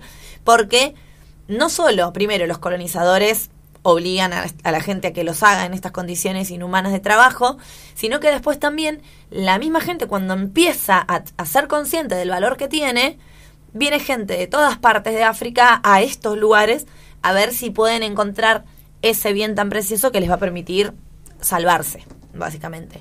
Bueno, en la época de la colonia se imaginarán nada muy distinto de lo que pasó con los españoles en Perú. Y sí, estaba pensando la misma analogía, digamos. La Exacto. conquista de América y el saqueo de, de oro y de plata y, y cómo se impone, digamos, ese valor a- que, no, que no existía, digamos. Exacto, piensen que en el caso de América también los, los metales preciosos tenían un valor, nada, ornamental, que se usaba en los rituales, que se usaba para así, para marcar jerarquías, pero que no tenía un valor de cambio como, eh, nada, empieza a imponerse ya con el sistema No, y de hecho capitalista. encima, para la- imagino pero que para estas comunidades, con estas cosmovisiones indígenas eh, completamente diferentes, la- la- los elementos de la naturaleza no, no se compran y no se venden y tienen como una dimensión espiritual, Claro, algunos son dioses. Claro, la tierra, ¿no? Está deificada, lo mismo que el sol, por ejemplo, o sea que, que imagínense, comprar y vender eh, uno de estos elementos naturales es algo que no forma parte de esta cosmovisión. Exacto. De hecho, eh, nada que ver, una anécdota que voy a contar, en una isla... eh, ah, no, si no tiene nada que ver. en unos archipiélagos que se llaman eh, San Blas, en Panamá. Son 365 archipiélagos que están habitados por la comunidad Cunayala eh, y es- funcionan, digamos, como independiente dentro del Estado de Panamá. O sea, si bien pertenecen al Estado panameño, estas islas, este archipiélago, eh, la administración de las mismas cabe en manos de una comunidad, un pueblo aborigen. De hecho, para ir a visitar estas islas que se mantienen vírgenes, tenés que presentar el pasaporte casi como si salieras del país. Y lo que nos contaban, y la comunidad Cunayala tiene participación en el Parlamento y en la toma de decisiones y demás, y lo que nos contaban es que dentro de los cerros que hay en esta zona, ellos saben que hay minerales preciosos, pero al formar parte de su territorio, digamos, de donde el Estado no puede intervenir, lo que lograron hacer es que no se puedan explotar. Qué bien. Ah, qué Es interesante. Re interesante, sí. Bueno, Bueno, eh, y, otra cosita, ¿no? Que- todo sí. esa- ese, ese saqueo, como bien vos me mencionás, es después el despegue de- del capitalismo, ¿no? Esa acumulación originaria que le permite a Europa eh, despegar y desarrollarse, ¿no? y una transformación a la fuerza de la, de la cosmovisión de esta gente. Porque Claro. es decir, bueno, esto para mí no tiene valor de cambio, yo lo uso para armar las paredes de mi casa o para jugar, pero cuando ya veo que me están haciendo dejar la vida para extraer este recurso y lo estoy haciendo para un otro, bueno, voy a tratar de hacerlo para mí, ¿no? Claro. Y no solo van a ser los estados, digo, cuando terminan las colonias, después van a ser agrupaciones privadas, eh, mafiosas, corruptas, etcétera, que también van a esclavizar personas para extraer este recurso para ver si es re loco, la- es como la búsqueda correr detrás de la zanahoria. Mi vida es una porquería, la única manera de salvarme es como nosotros queriendo salir con la palangana a ver si nos A la cae. lluvia de. No, no, y pensá esto que vos decías de esta primera imagen, ¿no? Que jugaban a las canicas. o sea, Exacto. a ese nivel. Y desde ahí a estar todo Estar el día metidos en el río para otros o para ellos mismos buscando esa piedra que les pueda dar la salvación. Un. Pero esto empeora aún más en, eh, en el caso de Sierra Leona en 1991, cuando estalla en Sierra Leona una guerra civil entre dos grupos étnicos, los Temés y los Méndez, que no deben ser Méndez de Méndez, es decir, Méndez, Méndez, Méndez, algo así Sí. Que estos últimos eran los que tenían importantes cargos en el ejército, distintas fuerzas armadas y en el gobierno. Es una guerra civil que dura más de 10 años, 11 años para ser más exactos, pero era una guerra que no terminaba y no se entendía por qué, una, situación de una masacre total, una guerra civil muy violenta, donde la población la estaba pasando muy mal, y en realidad esto se termina descubriendo que lo que sucede es que uno de los grupos está financiado y se autoabastece por obtener eh, un lugar donde podían extraer diamantes y venderlos en el mercado negro. ¿Cómo se llama eh, esta extracción de diamantes para el mercado negro, para financiar esto- estos grupos paramilitares o estas guerras? A esto se lo titula Diamantes de Sangre. Ah. Y acá viene a colación la película de Leonardo DiCaprio que cuentan esta historia cuando se dan cuenta que en África, no solo en Sierra Leona, sino en otros lugares, también sucede eh, más cerca de la actualidad en una zona de Zimbabue, lo que hacen es grupos militares o paramilitares financian redes de corrupción, financian golpes de Estado, financian guerras civiles, ¿con qué? Con la venta ilegítima de estos diamantes que se extraen, de mano de obra esclava, para venderlos en un mercado paralelo para financiar todos actos ilícitos. De esto toma cartas en el asunto la ONU en el 2002 y crean algo que se llamó el, el proceso Kimberly. Es una manera que tienen de monitorear el origen de los diamantes, de dónde vienen. Mirá bien. rastrearlo y prohibir completamente la circulación, la compra y la venta, sobre todo en Europa, que son los principales compradores, también hay que decirlo, ¿no? O sea, no estamos extrayendo diamantes en Sierra Leona para colgárnoslos, sino para venderlos en estas casas o de joyería, o como bien dijiste, Nacho, para la industria. El proceso Kimberly fue muy exitoso, este monitoreo de diamantes tuvo un éxito casi rotundo, mientras que en el 2003 un 15% de los diamantes que circulaban en el mercado era producto de diamantes de sangre. Eh, ya cerca de la actualidad, tipo 2020-2022, ah, estamos hablando de solo un 1% de esos diamantes que circulan en el mercado que provienen de ese mercado negro. Aún así, debemos decir que el problema no terminó, que sigue habiendo gobiernos o mafias locales de distintos lugares, como mencioné recién el caso de Zimbabue, que siguen teniendo el mismo grado de violencia y como es un trabajo en algunas zonas donde el trabajo de la minería no está regulado, suceden grandes masacres, asesinatos y esclavización en distintos lugares para seguir extrayendo este recurso. Y también hay algunas, algunos artículos que dicen que los diamantes de sangre hoy, los principales eh, manipuladores de esta situación y los que están detrás de los diamantes de sangre del 2022 serían los rusos, que como bien dije, eran uno de los principales productores y en la actualidad dice que ellos son los que terciarizan, compran en Argelia eh, y en la actualidad siguen siendo los rusos los principales vendedores y abastecedores del mercado mundial de diamantes. diamantes. Así que usted, señora, señor, que está escuchando del otro lado, que está pensando en comprarse un diamante para ponérselo de anillito, eh, importante saber la legitimidad de dónde vienen y en realidad que legítimo o ilegítimo detrás hay. ¿Vieron que nos está pasando? Turbio. Yo creo que podemos hacer como un paralelismo. En todos los programas de Gorlami, donde hablamos de algún recurso natural, Explotado. hay una mano de obra semiesclava, un nivel de explotación extremo y, bueno, una maximización del beneficio que se hace de ese recurso. El diamante, hemos hecho del café, hicimos del, hicimos del Cacao. cacao. De la yerba. De la yerba. Del maní. En Todo, todos todo, hay una producción, digamos, un sector muy escueto que se beneficia de la explotación de este recurso y gente sumamente necesitada que accede a estos trabajos para nada, Sobrevivir. Sobrevivir totalmente. Sí, sí, sí. Así que bueno, lado menos brilloso del diamante. Ah. Ah. No, sé. Ahora no voy a comprar diamante. ¿Escuchamos No, algún temilla más? Así es, ya para terminar, Dale. el tema del día, aquí desde la Radio Pública de Luján, en Gorlami, vamos a escuchar la canción Diamonds de Rihanna.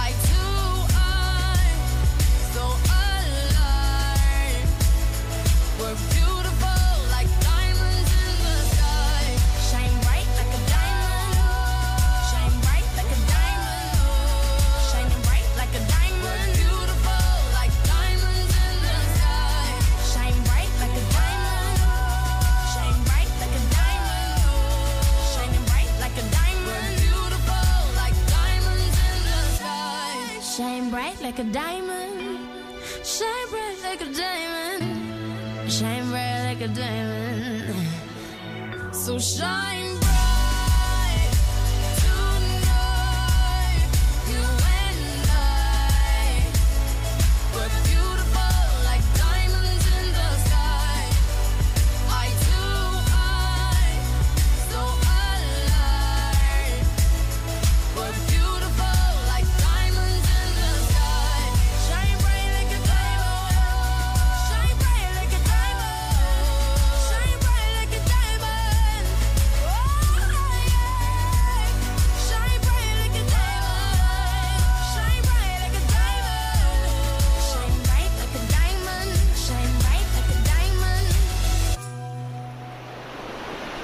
Montón. Es un montón. Terminamos de escuchar Diamonds de Rihanna. Pero bueno, no se puede criticar tanto a ti. Ya después lo vamos No a sé, no sé. Solo brilla como un diamante. Sí. Tengo mis reticencias sobre el atuendo de Tini en el show. perdón. Tini, tini, tini. Eh, en fin, después en otro programa hablamos de Tini. En este ya hemos hablado de los diamantes. Escuchamos a la reina, diría Salem. Todas son reinas. La reina Rihanna. Es la reina Riri. Igual, sí, Rihanna. Y ahora vamos a dar paso a, A otra ella, reina. a otra reina, con su columna Sonidos Desclasificados. Se cargó ahí.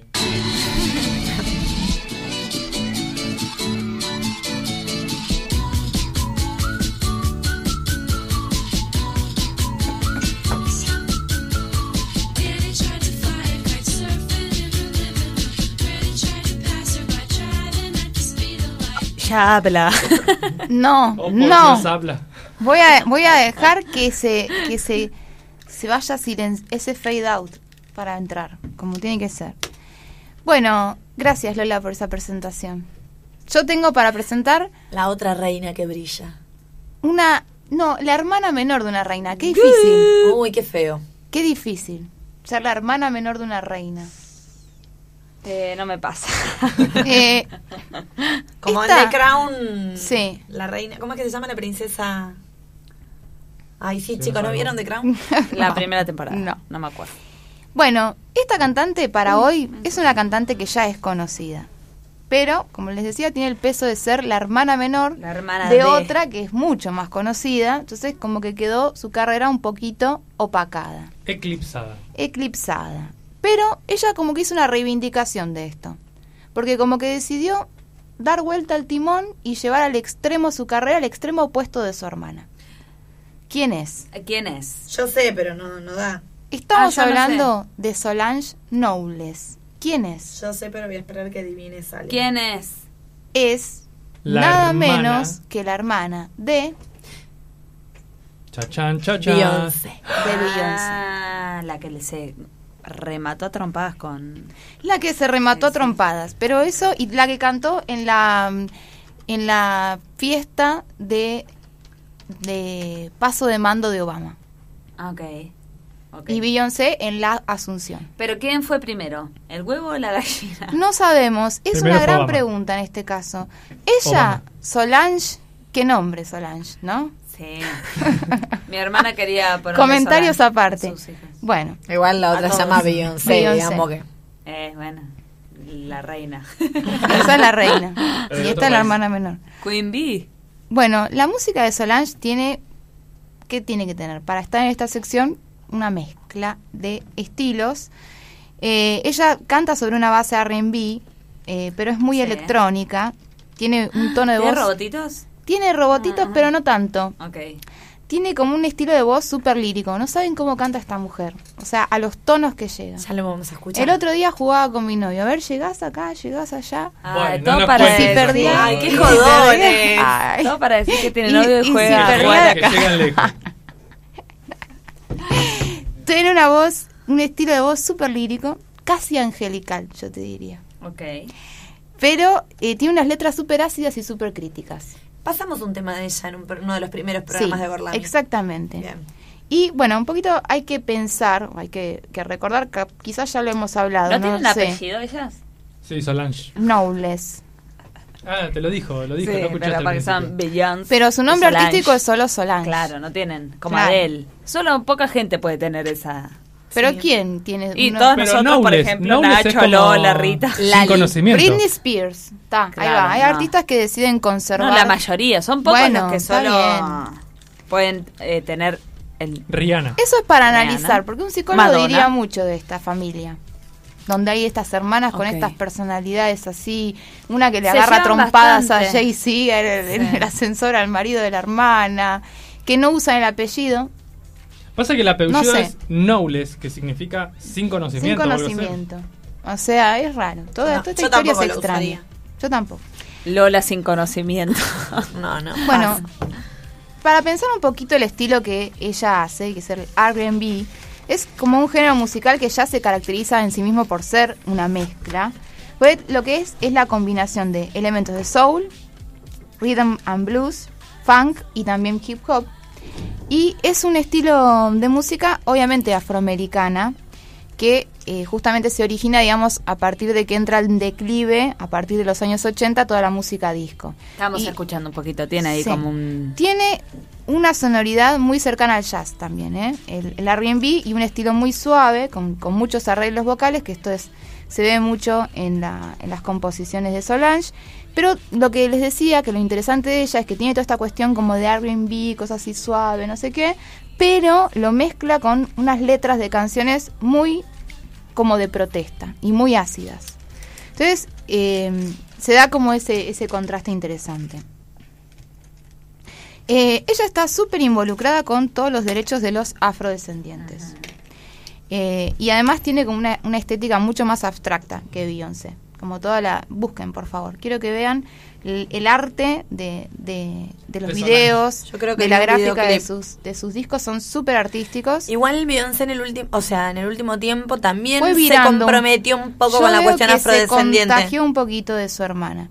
Pensé que esta Solange es una mezcla bastante extraña. Si Me querés, Marce, de fondo, Cranes in the Sky. Cranes in the Sky. A ver. Ese es un temazo. Bueno, su primera incursión en la música fue como bailarina en el grupo de su hermana, las Destiny's Childs. Qué feo eso también. Luego, No, Ah. bueno, en ¿por qué no, yo a mí no, me estoy gustaría. de acuerdo con tu planteo. Bueno. A ver, 35 tiene. Sí. Ella, ver, En el ella. 2003 publicó su primer disco Solo Star con solamente 16 años y esto se da apenas unos meses antes de Ah, no que Beyoncé presentara su, digamos, candidatura a Reina del Pop, que fue ese disco Crazy in Love. O sea, ella publicaba su disquito con 16 años y su hermana estaba llegando a ser eh, súper famosa. En el 2012, eh, estoy más Amo cerca. Crazy in Love. Miren qué linda, qué linda canción esta. En el 2012, en una entrevista para el New York Times, Solange dice, estoy muy orgullosa de su éxito, el éxito de la hermana, pero yo no podría hacer lo mismo. Me ha dado una imagen muy clara de lo que no quiero que ocurra.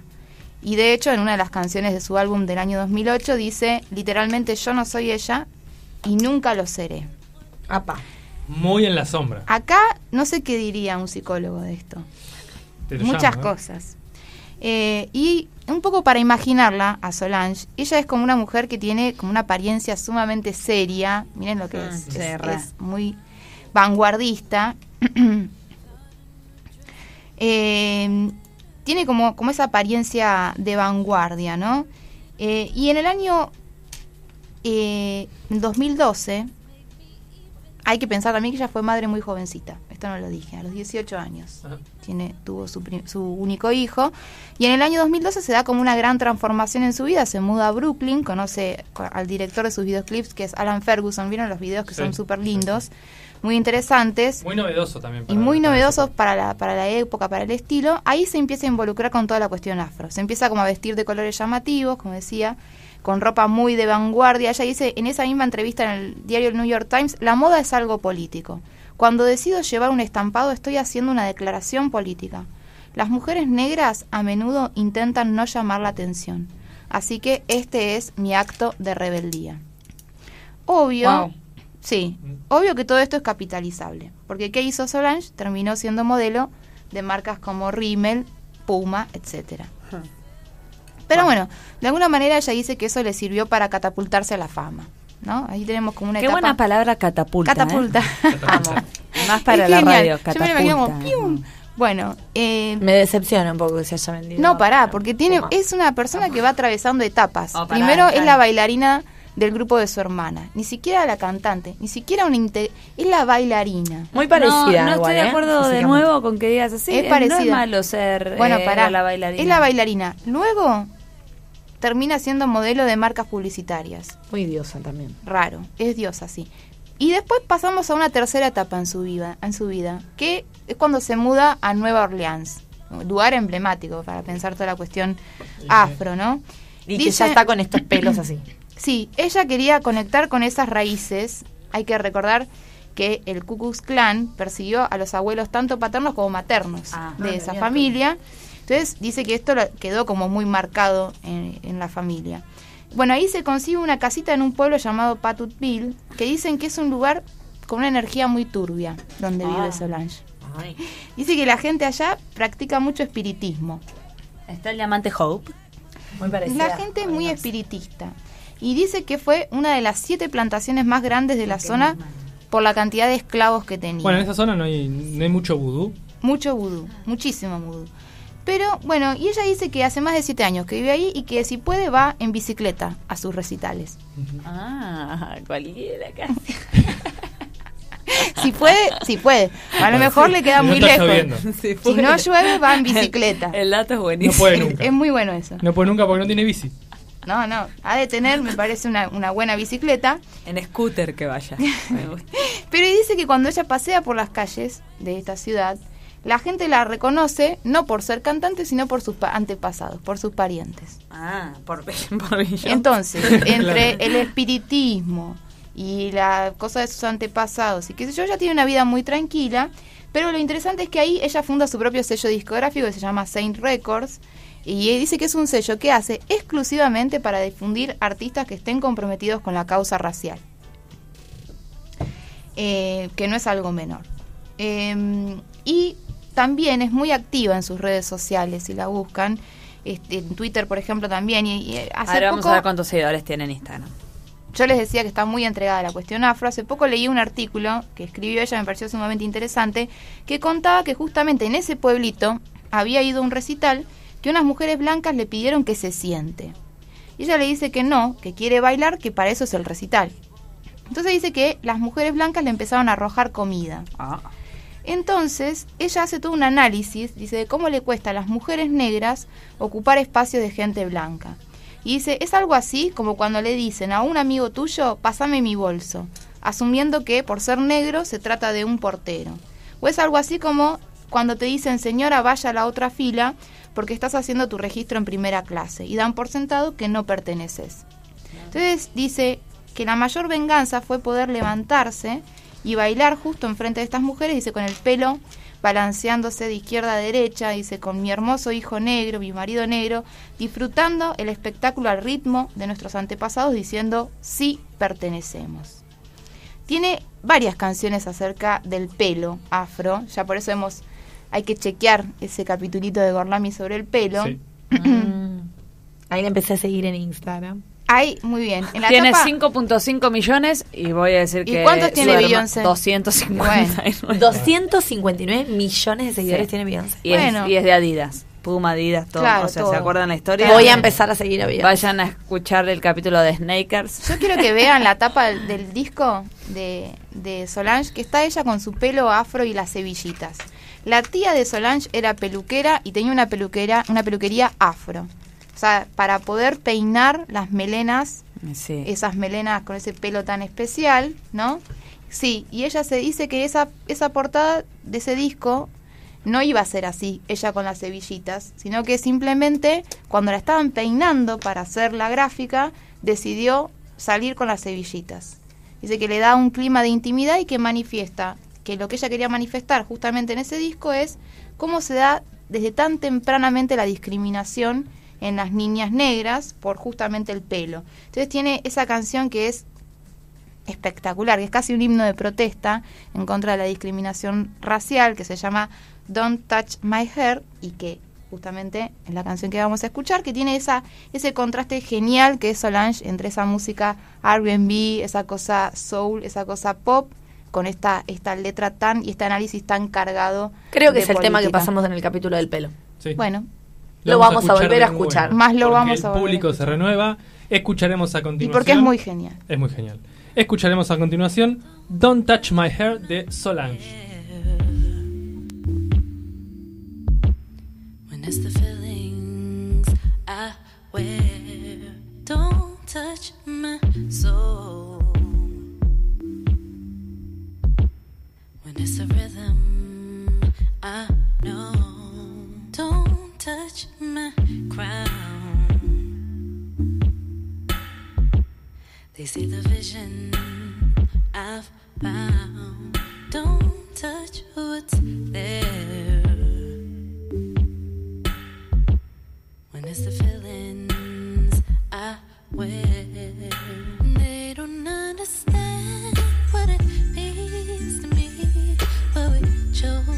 ago.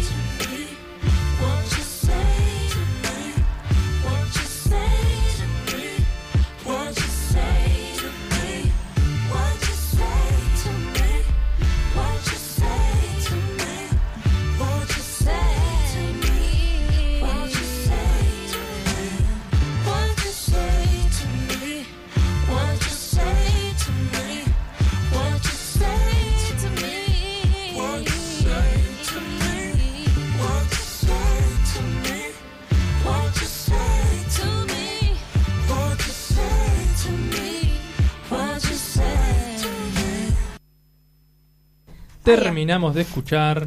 Ay, ay, ay, ay, ay. No toques Oye, mi ¿qué está- pelo. ¿Qué está pasando con, con los Eh, no- tiempos? eh, Me no gusta que bailen. Eh, no- no Me gusta que bailen. Y sí, Eh, era no muy bailable. Eh, ¿Qué hace con mi pelo? No lo toqué. Terminamos de escuchar Don't Touch My Hair de Solange. La hermana de. Dios. Muy bien. Y nos, Qué feo. y nos aseguramos de dejarnos tiempo para esta columna que nos encanta y que la semana pasada nos quedamos ahí con mucha información en el tintero. ¿Con qué frase terminaste? Porque terminaste con una frase Una palabra. liquidadora. Eh, no me acuerdo. Terminé Bueno. como con la demanda. Ah, bien. Mientras, mientras te presenta Lola, buscate, búscatela. No, no, eh, bueno. Busca la frase mientras tanto. Ok. Le vamos a dar la bienvenida a ella que nos dejó con muchísima intriga qué pasará entre Johnny Depp y Amber Heard. ¿Se llama ella? Sí. Supón. En esta bella, interesante columna que se hace llamar Créeme, porfa.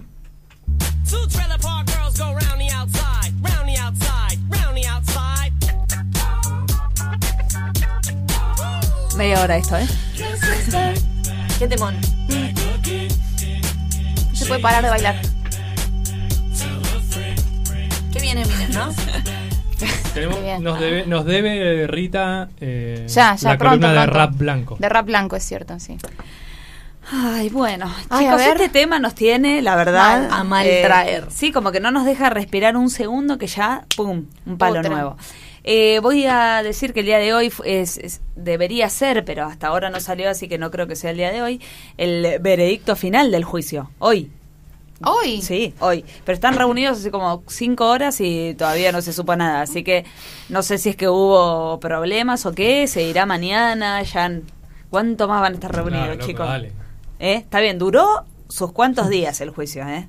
No sé, más o menos dos semanas, un poco Y más. más o menos Más, creo que me sí. parece. Más. Eh, Como un mes para mí. Para mí como un mes. Un mes, no sé. Bueno, puede ser.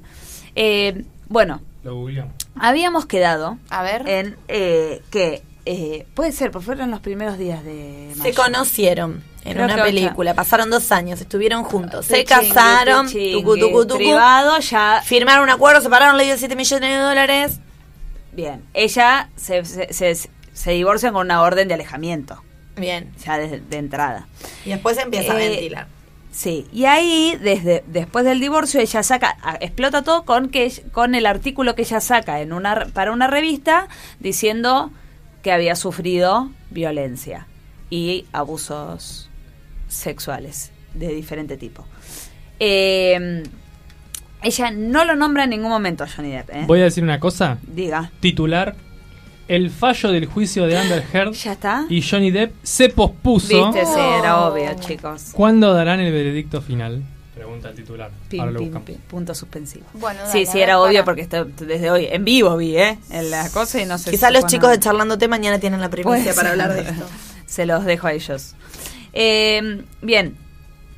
Eh, eh, Las- después de- perdón, sí. ya que estamos. Las deliberaciones se reanudarán mañana eh, a las 10 horario argentina. Bien, Como hoy, hoy también. Como hoy. No, hoy fue, sí, tipo 10 u 11. Bueno, eh, habíamos quedado en esto de eh, el divorcio problemático, de los 7 millones que ella dice que va a donar me- mitad a un lado, mitad al otro. Después tenemos un dato que nos dio Marce hoy cuando llegamos con respecto a eso. Eh, saca este artículo. Después de, de este artículo es cuando a él lo bajan de producciones millonarias, como son Animales Fantásticos 3 del mundo Harry Potter dico y eh, Piratas del Caribe Disney. Dice, mira, estaban charlando, no es que había algo definitivo, pero estaban charlando una próxima peli y dijeron, nos bajamos. Eh, bien, Sí, sí, entonces ahí es, entonces Johnny dice, voy a demandar a todo el mundo. y demanda al eh, diario este que lo saca, pierde esa demanda igual porque este esta revista diario, porque es como todo un mismo coso, no es exactamente donde salió el artículo, pero después de ese artículo salieron varias revistas a decir, uy, el golpeador de esposa, sí le ponen el nombre Johnny al artículo, que no era lo que ella había dicho, entonces él sale a... eh, a enjuiciar a, a ellos Enjuiciar gente. y, y pierde. Eh, pero dice, bueno, está bien, no tengo que ir contra todos estos, voy contra Amber por un juicio de difamación. El juicio es juicio de difamación, que quiere decir que el que gane o pierda tiene que ver con, che, me difamó, che, no me difamó. Entonces no es que si ella pierde va presa, si él pierde va preso, digamos, no tiene que no es penal, no es civil. Bueno, no sé si será civil, pero No sabría decirte. Sí, es de plata y esto de si tenías razón, si no tenías razón.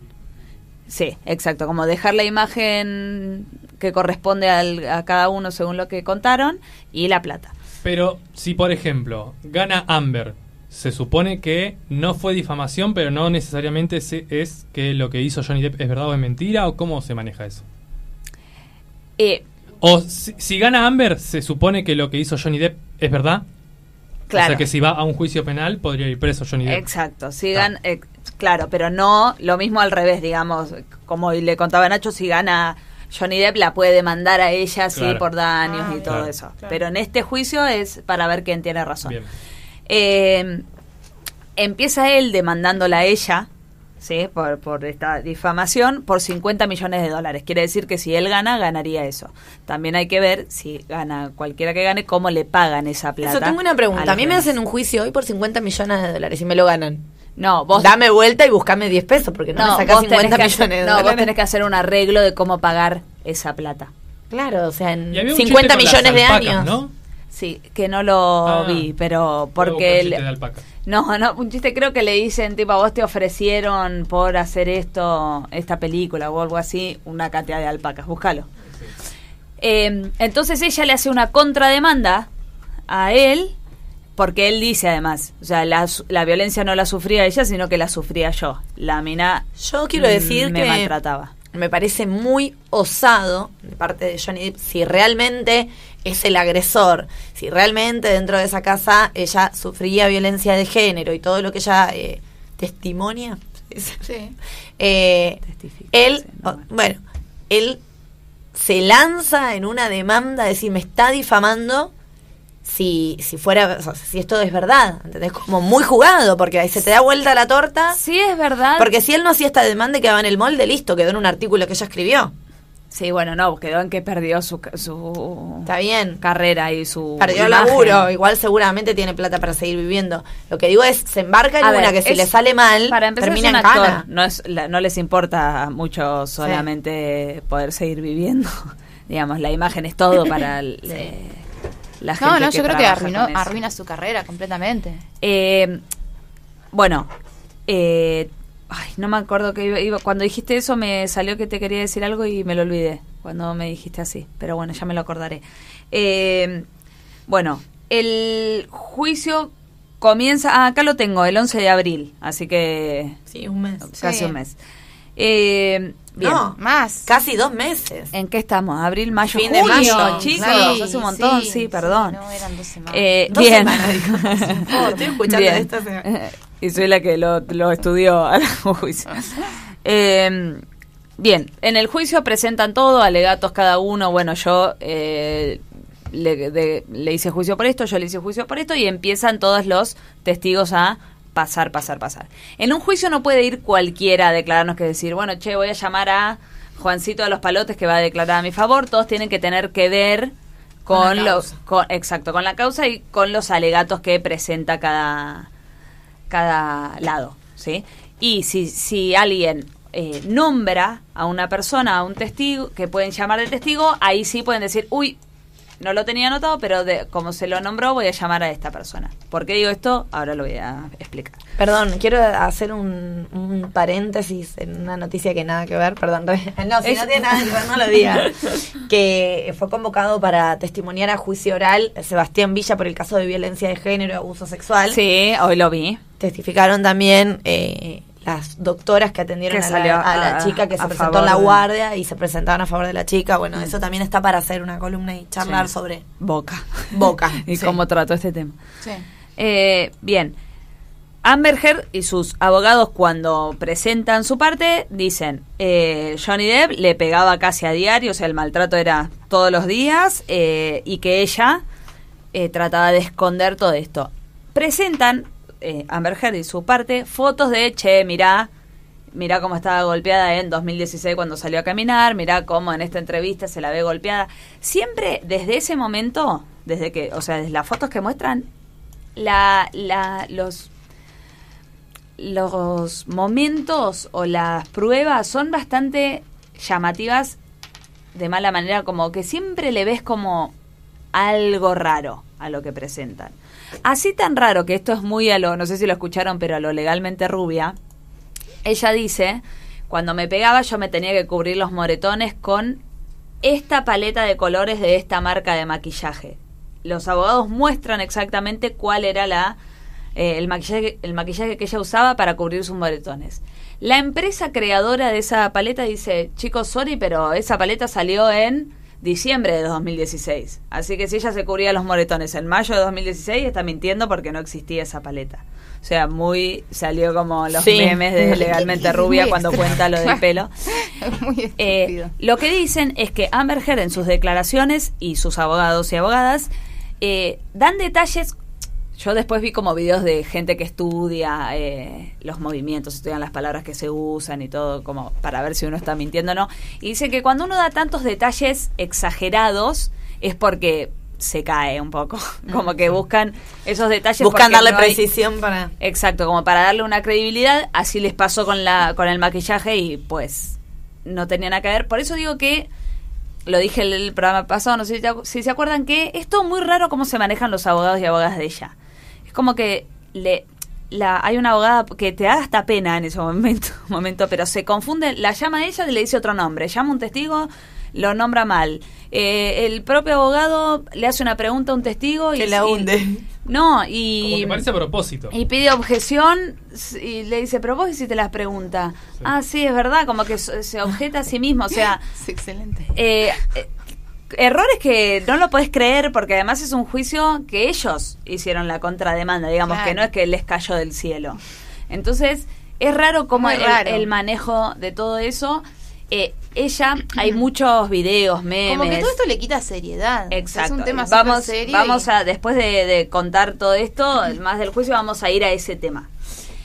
Eh, ella cuando declara es muy eh, especial la manera en la que cuenta los relatos, en la que habla, llora, no llora, posa. Hay una imagen que se ve que ella se suena la nariz, frena, ve el flash y, y ahí vuelve como a, a aportarse. Después dicen que ella se droga en el medio del juicio. En un montón de ocasiones te muestran de, o que saca una botella extraña que cuando viene una policía a hablarle la esconde de manera que te llama la atención. Saca algo de un papel como que aspira y después sigue. La verdad que si vos lo ves y decís, che, ¿no le llama la atención eso?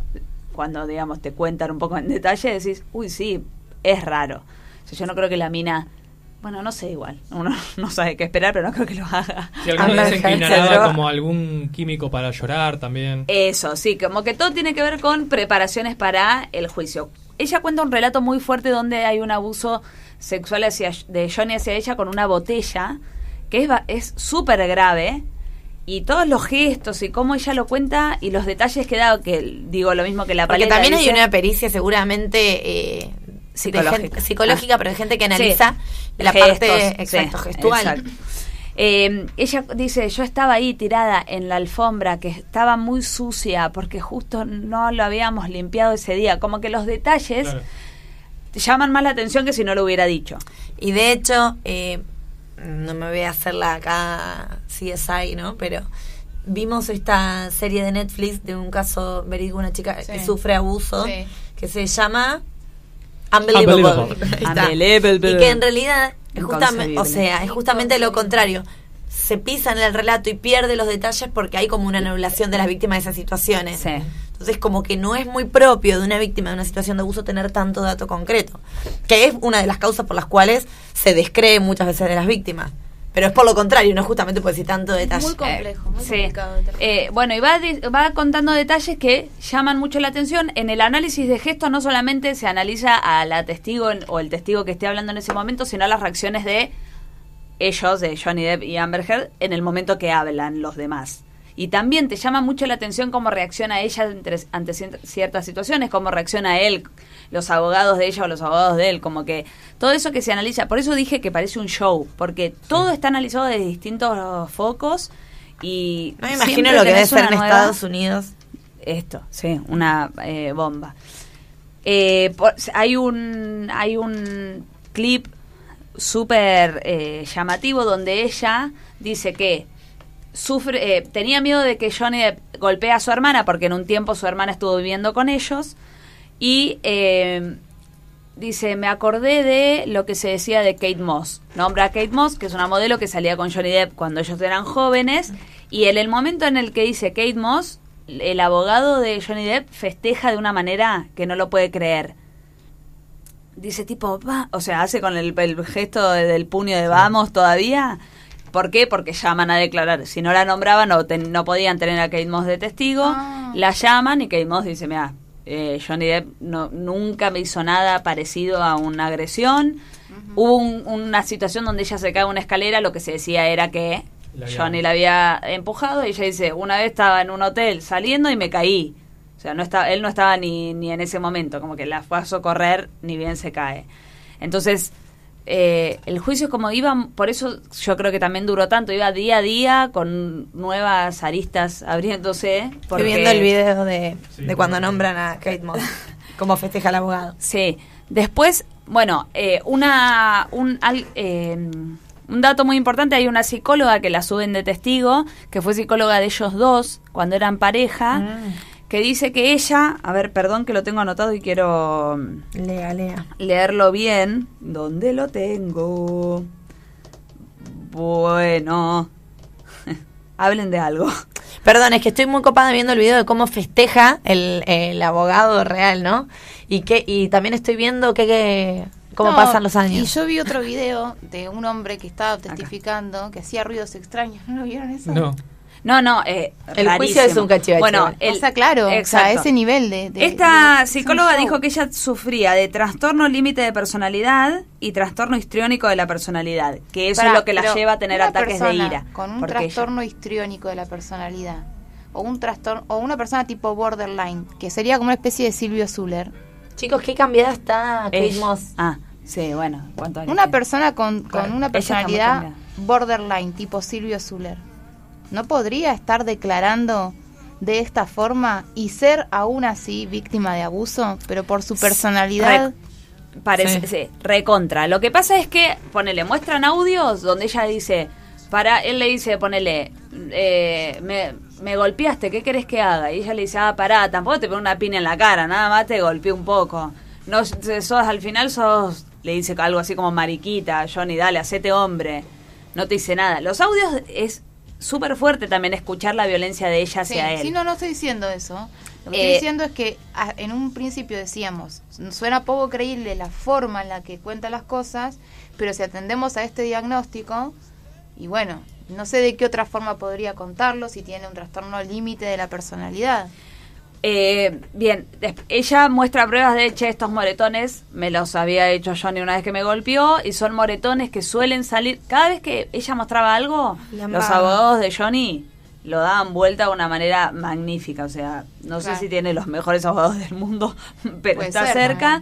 Esos moretones son los mismos moretones que te salen cuando te inyecta- inyectas Botox, por ejemplo, eran los mismos lugares donde dan inyecciones, como que las cosas que ella mostraba al toque le decían, che, mirá, Este juicio, que... eh, o sea, más allá de toda la cuestión farandulera, es muy complicado de resolver, ¿eh? O sea, Sí, sí, porque hay de si todo. es una No quisiera estar en los zapatos de los jueces. no, porque si es un dia- tiene una persona con un diagnóstico psiquiátrico de ese tipo y con un tipo que tiene un poder, porque vamos a decirlo, debe tener el poder para contratar muy buenos abogados, bueno, ahí anda a determinar. Bueno, una testigo a favor de ella de- le dijo, de- eh, declaró, dice, eh, es increíble la plata que perdió Amber Heard con este juicio, casi igual que la que pierde Johnny.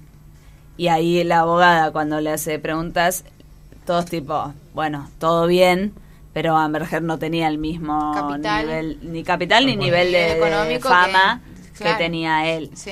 Es más, en una de las preguntas le dicen, Aquaman, ¿vos lo hiciste porque Johnny te, te contó sobre esa peli? Sí, dice ella. Y le, le preguntan, ¿Johnny te consiguió el papel? Y ella recaliente. No, no, no, le dice. "Eh, el, con- el papel lo conseguí haciendo un casting. Entonces, en Aquaman 2, que sale dentro de poco, obviamente Amber Heard no está. Entonces dicen, ella también perdió plata, pero ellos querían ponerla al mismo nivel, como que las cosas Silvio son tan Zuller, no, Guido exageradas. Zuller quería decir. Los dos igual. Sí, dijiste Silvio Zuller, pero bueno. Pero se entendió que era Guido Zuller. Sí. No, yo creí que Silvia, que igual. Silvia y Guido. Silvio no existe. Pero Silvio no. Es Soldán. Pero pará, o sea, pero viste ese, ese histrionismo, a eso. me Sí, sí, sí. Por eso digo que ella, pensé que decías de Silvia Zuller No, y la verdad que también. Sí, por eso te digo. Eh, bueno, eh, después hay una, algo, por eso, y acaba cómo es, o sea, qué onda ella y su personalidad o, o su, su análisis psicológico. Ella una vez se va del departamento y le deja en la cama un regalo un poco especial, materia fecal propia. Ah, Eh, una vo- eh, uno de los guardaespaldas declara y dice, sí, ella se va de la casa y riendo le cuenta esta situación. Ella dice que no. Ella cuando declara dice, no, yo no fue, fue el perro. Lo que pasa es que tienen un perro que es tipo Jazmín, el de Susana. Y el tamaño de la materia fecal no era no coincidía con el tamaño del perro. Entonces, esas cosas hacía ella. Y en, y en todas las conversaciones que vos escuchás de las peleas entre ellos, ella es muy agresiva con él, más allá de que admite haberlo golpeado. Le- después cuando declara dice, bueno, pero él me hizo, obviamente que tiene su...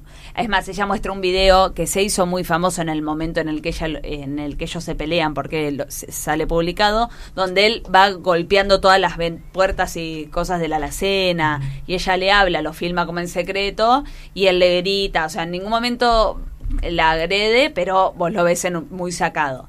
A ver, de público conocimiento, y se supo en el juicio sobre todo que él es eh, adicto o exadicto, y en ese momento estaba, eh, eh, consumía todos los días. Cada testigo que hay, sí, yo consumí con John, y sí, yo también, sí, él siempre me daba para tomar, sí, hasta la hermana de Amber Heard, digamos, sus testigos y los testigos de ella.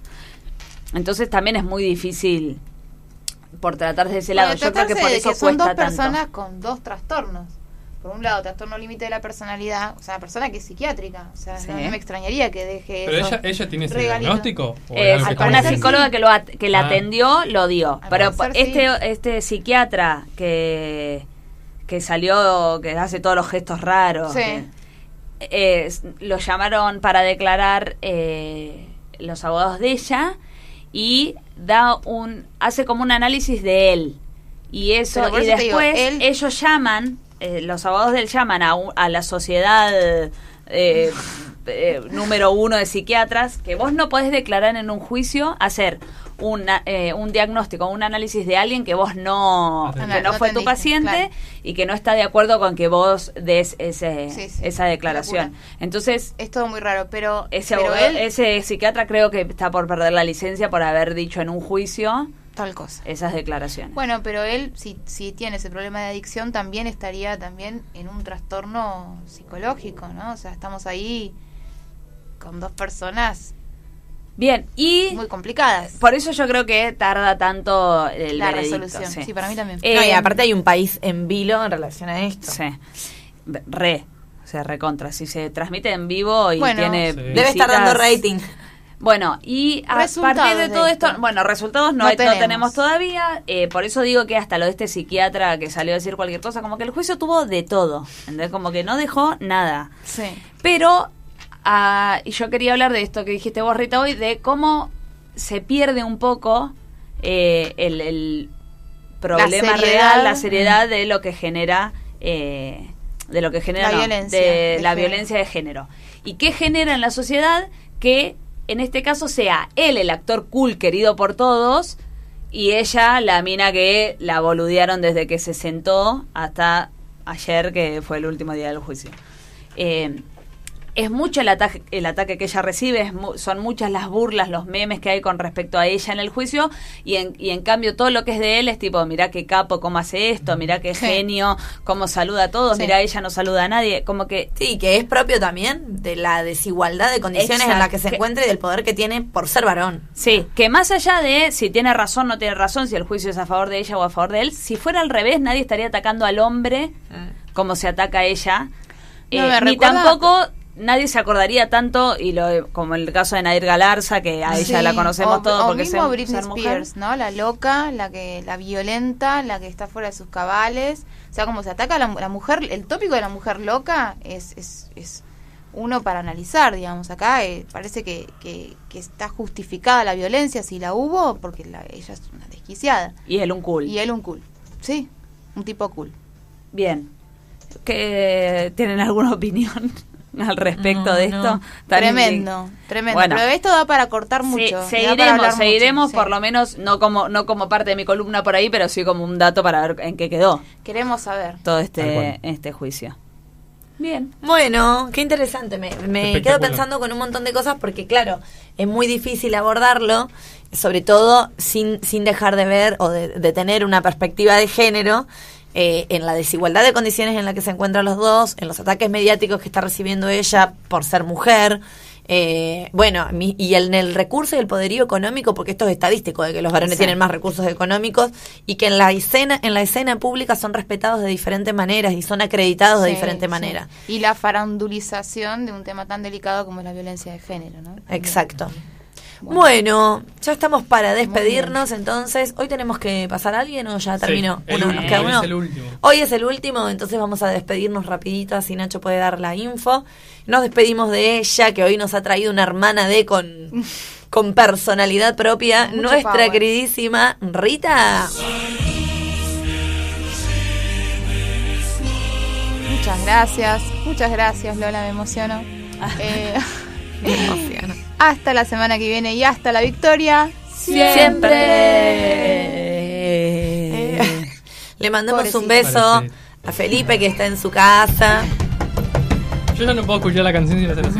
Y esperemos que haya avanzado en su parcial domiciliario. Extrañé compartir mi micrófono. Ah, Ah. sí. Seguro. Bueno, la despedimos a ella que hoy sí hemos profundizado en este tema que nos tiene en vilo casi como en los Estados Unidos. Y la semana que viene ya nos vamos a estar enterando. No, Wow. porque Salem no viene la semana que viene. Bueno, pero en las noticias Bueno, lo podemos googlear. podemos googlear. Un audio. Charlándote. Nuestra Eh. queridísima Salem. Muchas gracias por acompañarnos. Recuerden seguirnos en nuestras redes sociales, arroba Gorlami Radio en Twitter y en Instagram, Spotify Radio Gorlami, ahí están nuestros capítulos, vamos de a poco poniéndonos al día. Muy bien, y ahora lo despedimos a él, sin quien este programa no podría ser posible. Es el cerebro, la cabeza, la médula espinal, la columna vertebral, el alma mater y el trueno entre las hojas, nuestro queridísimo Nacho.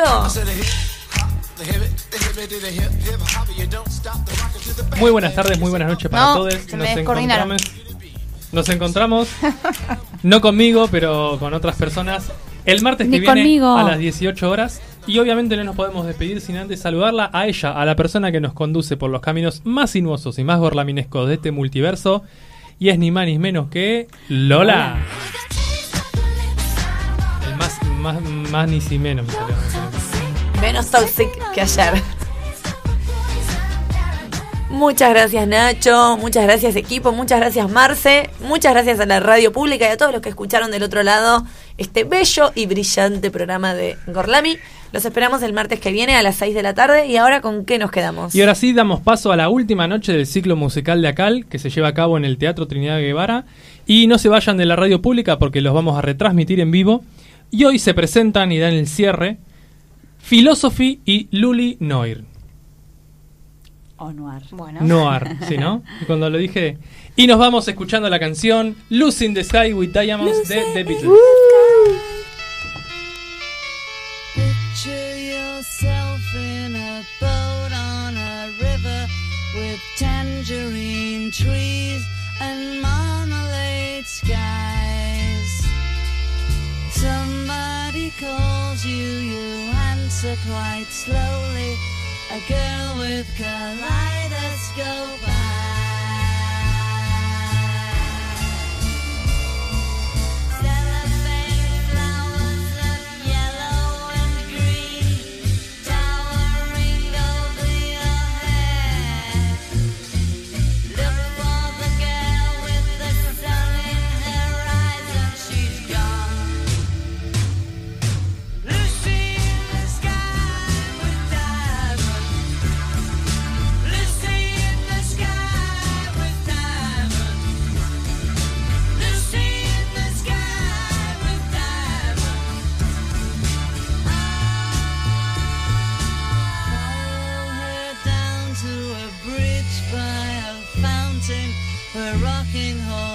people eat marshmallow pies.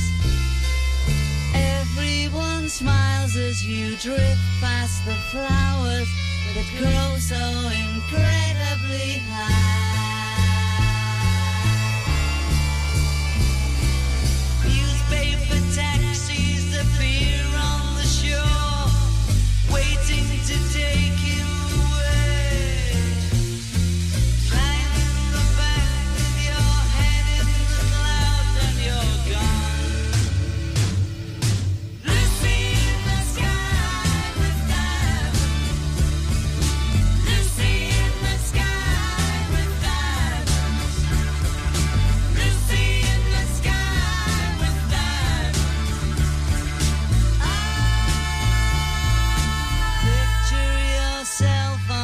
train in a station with plasticine pauses with looking glass towers.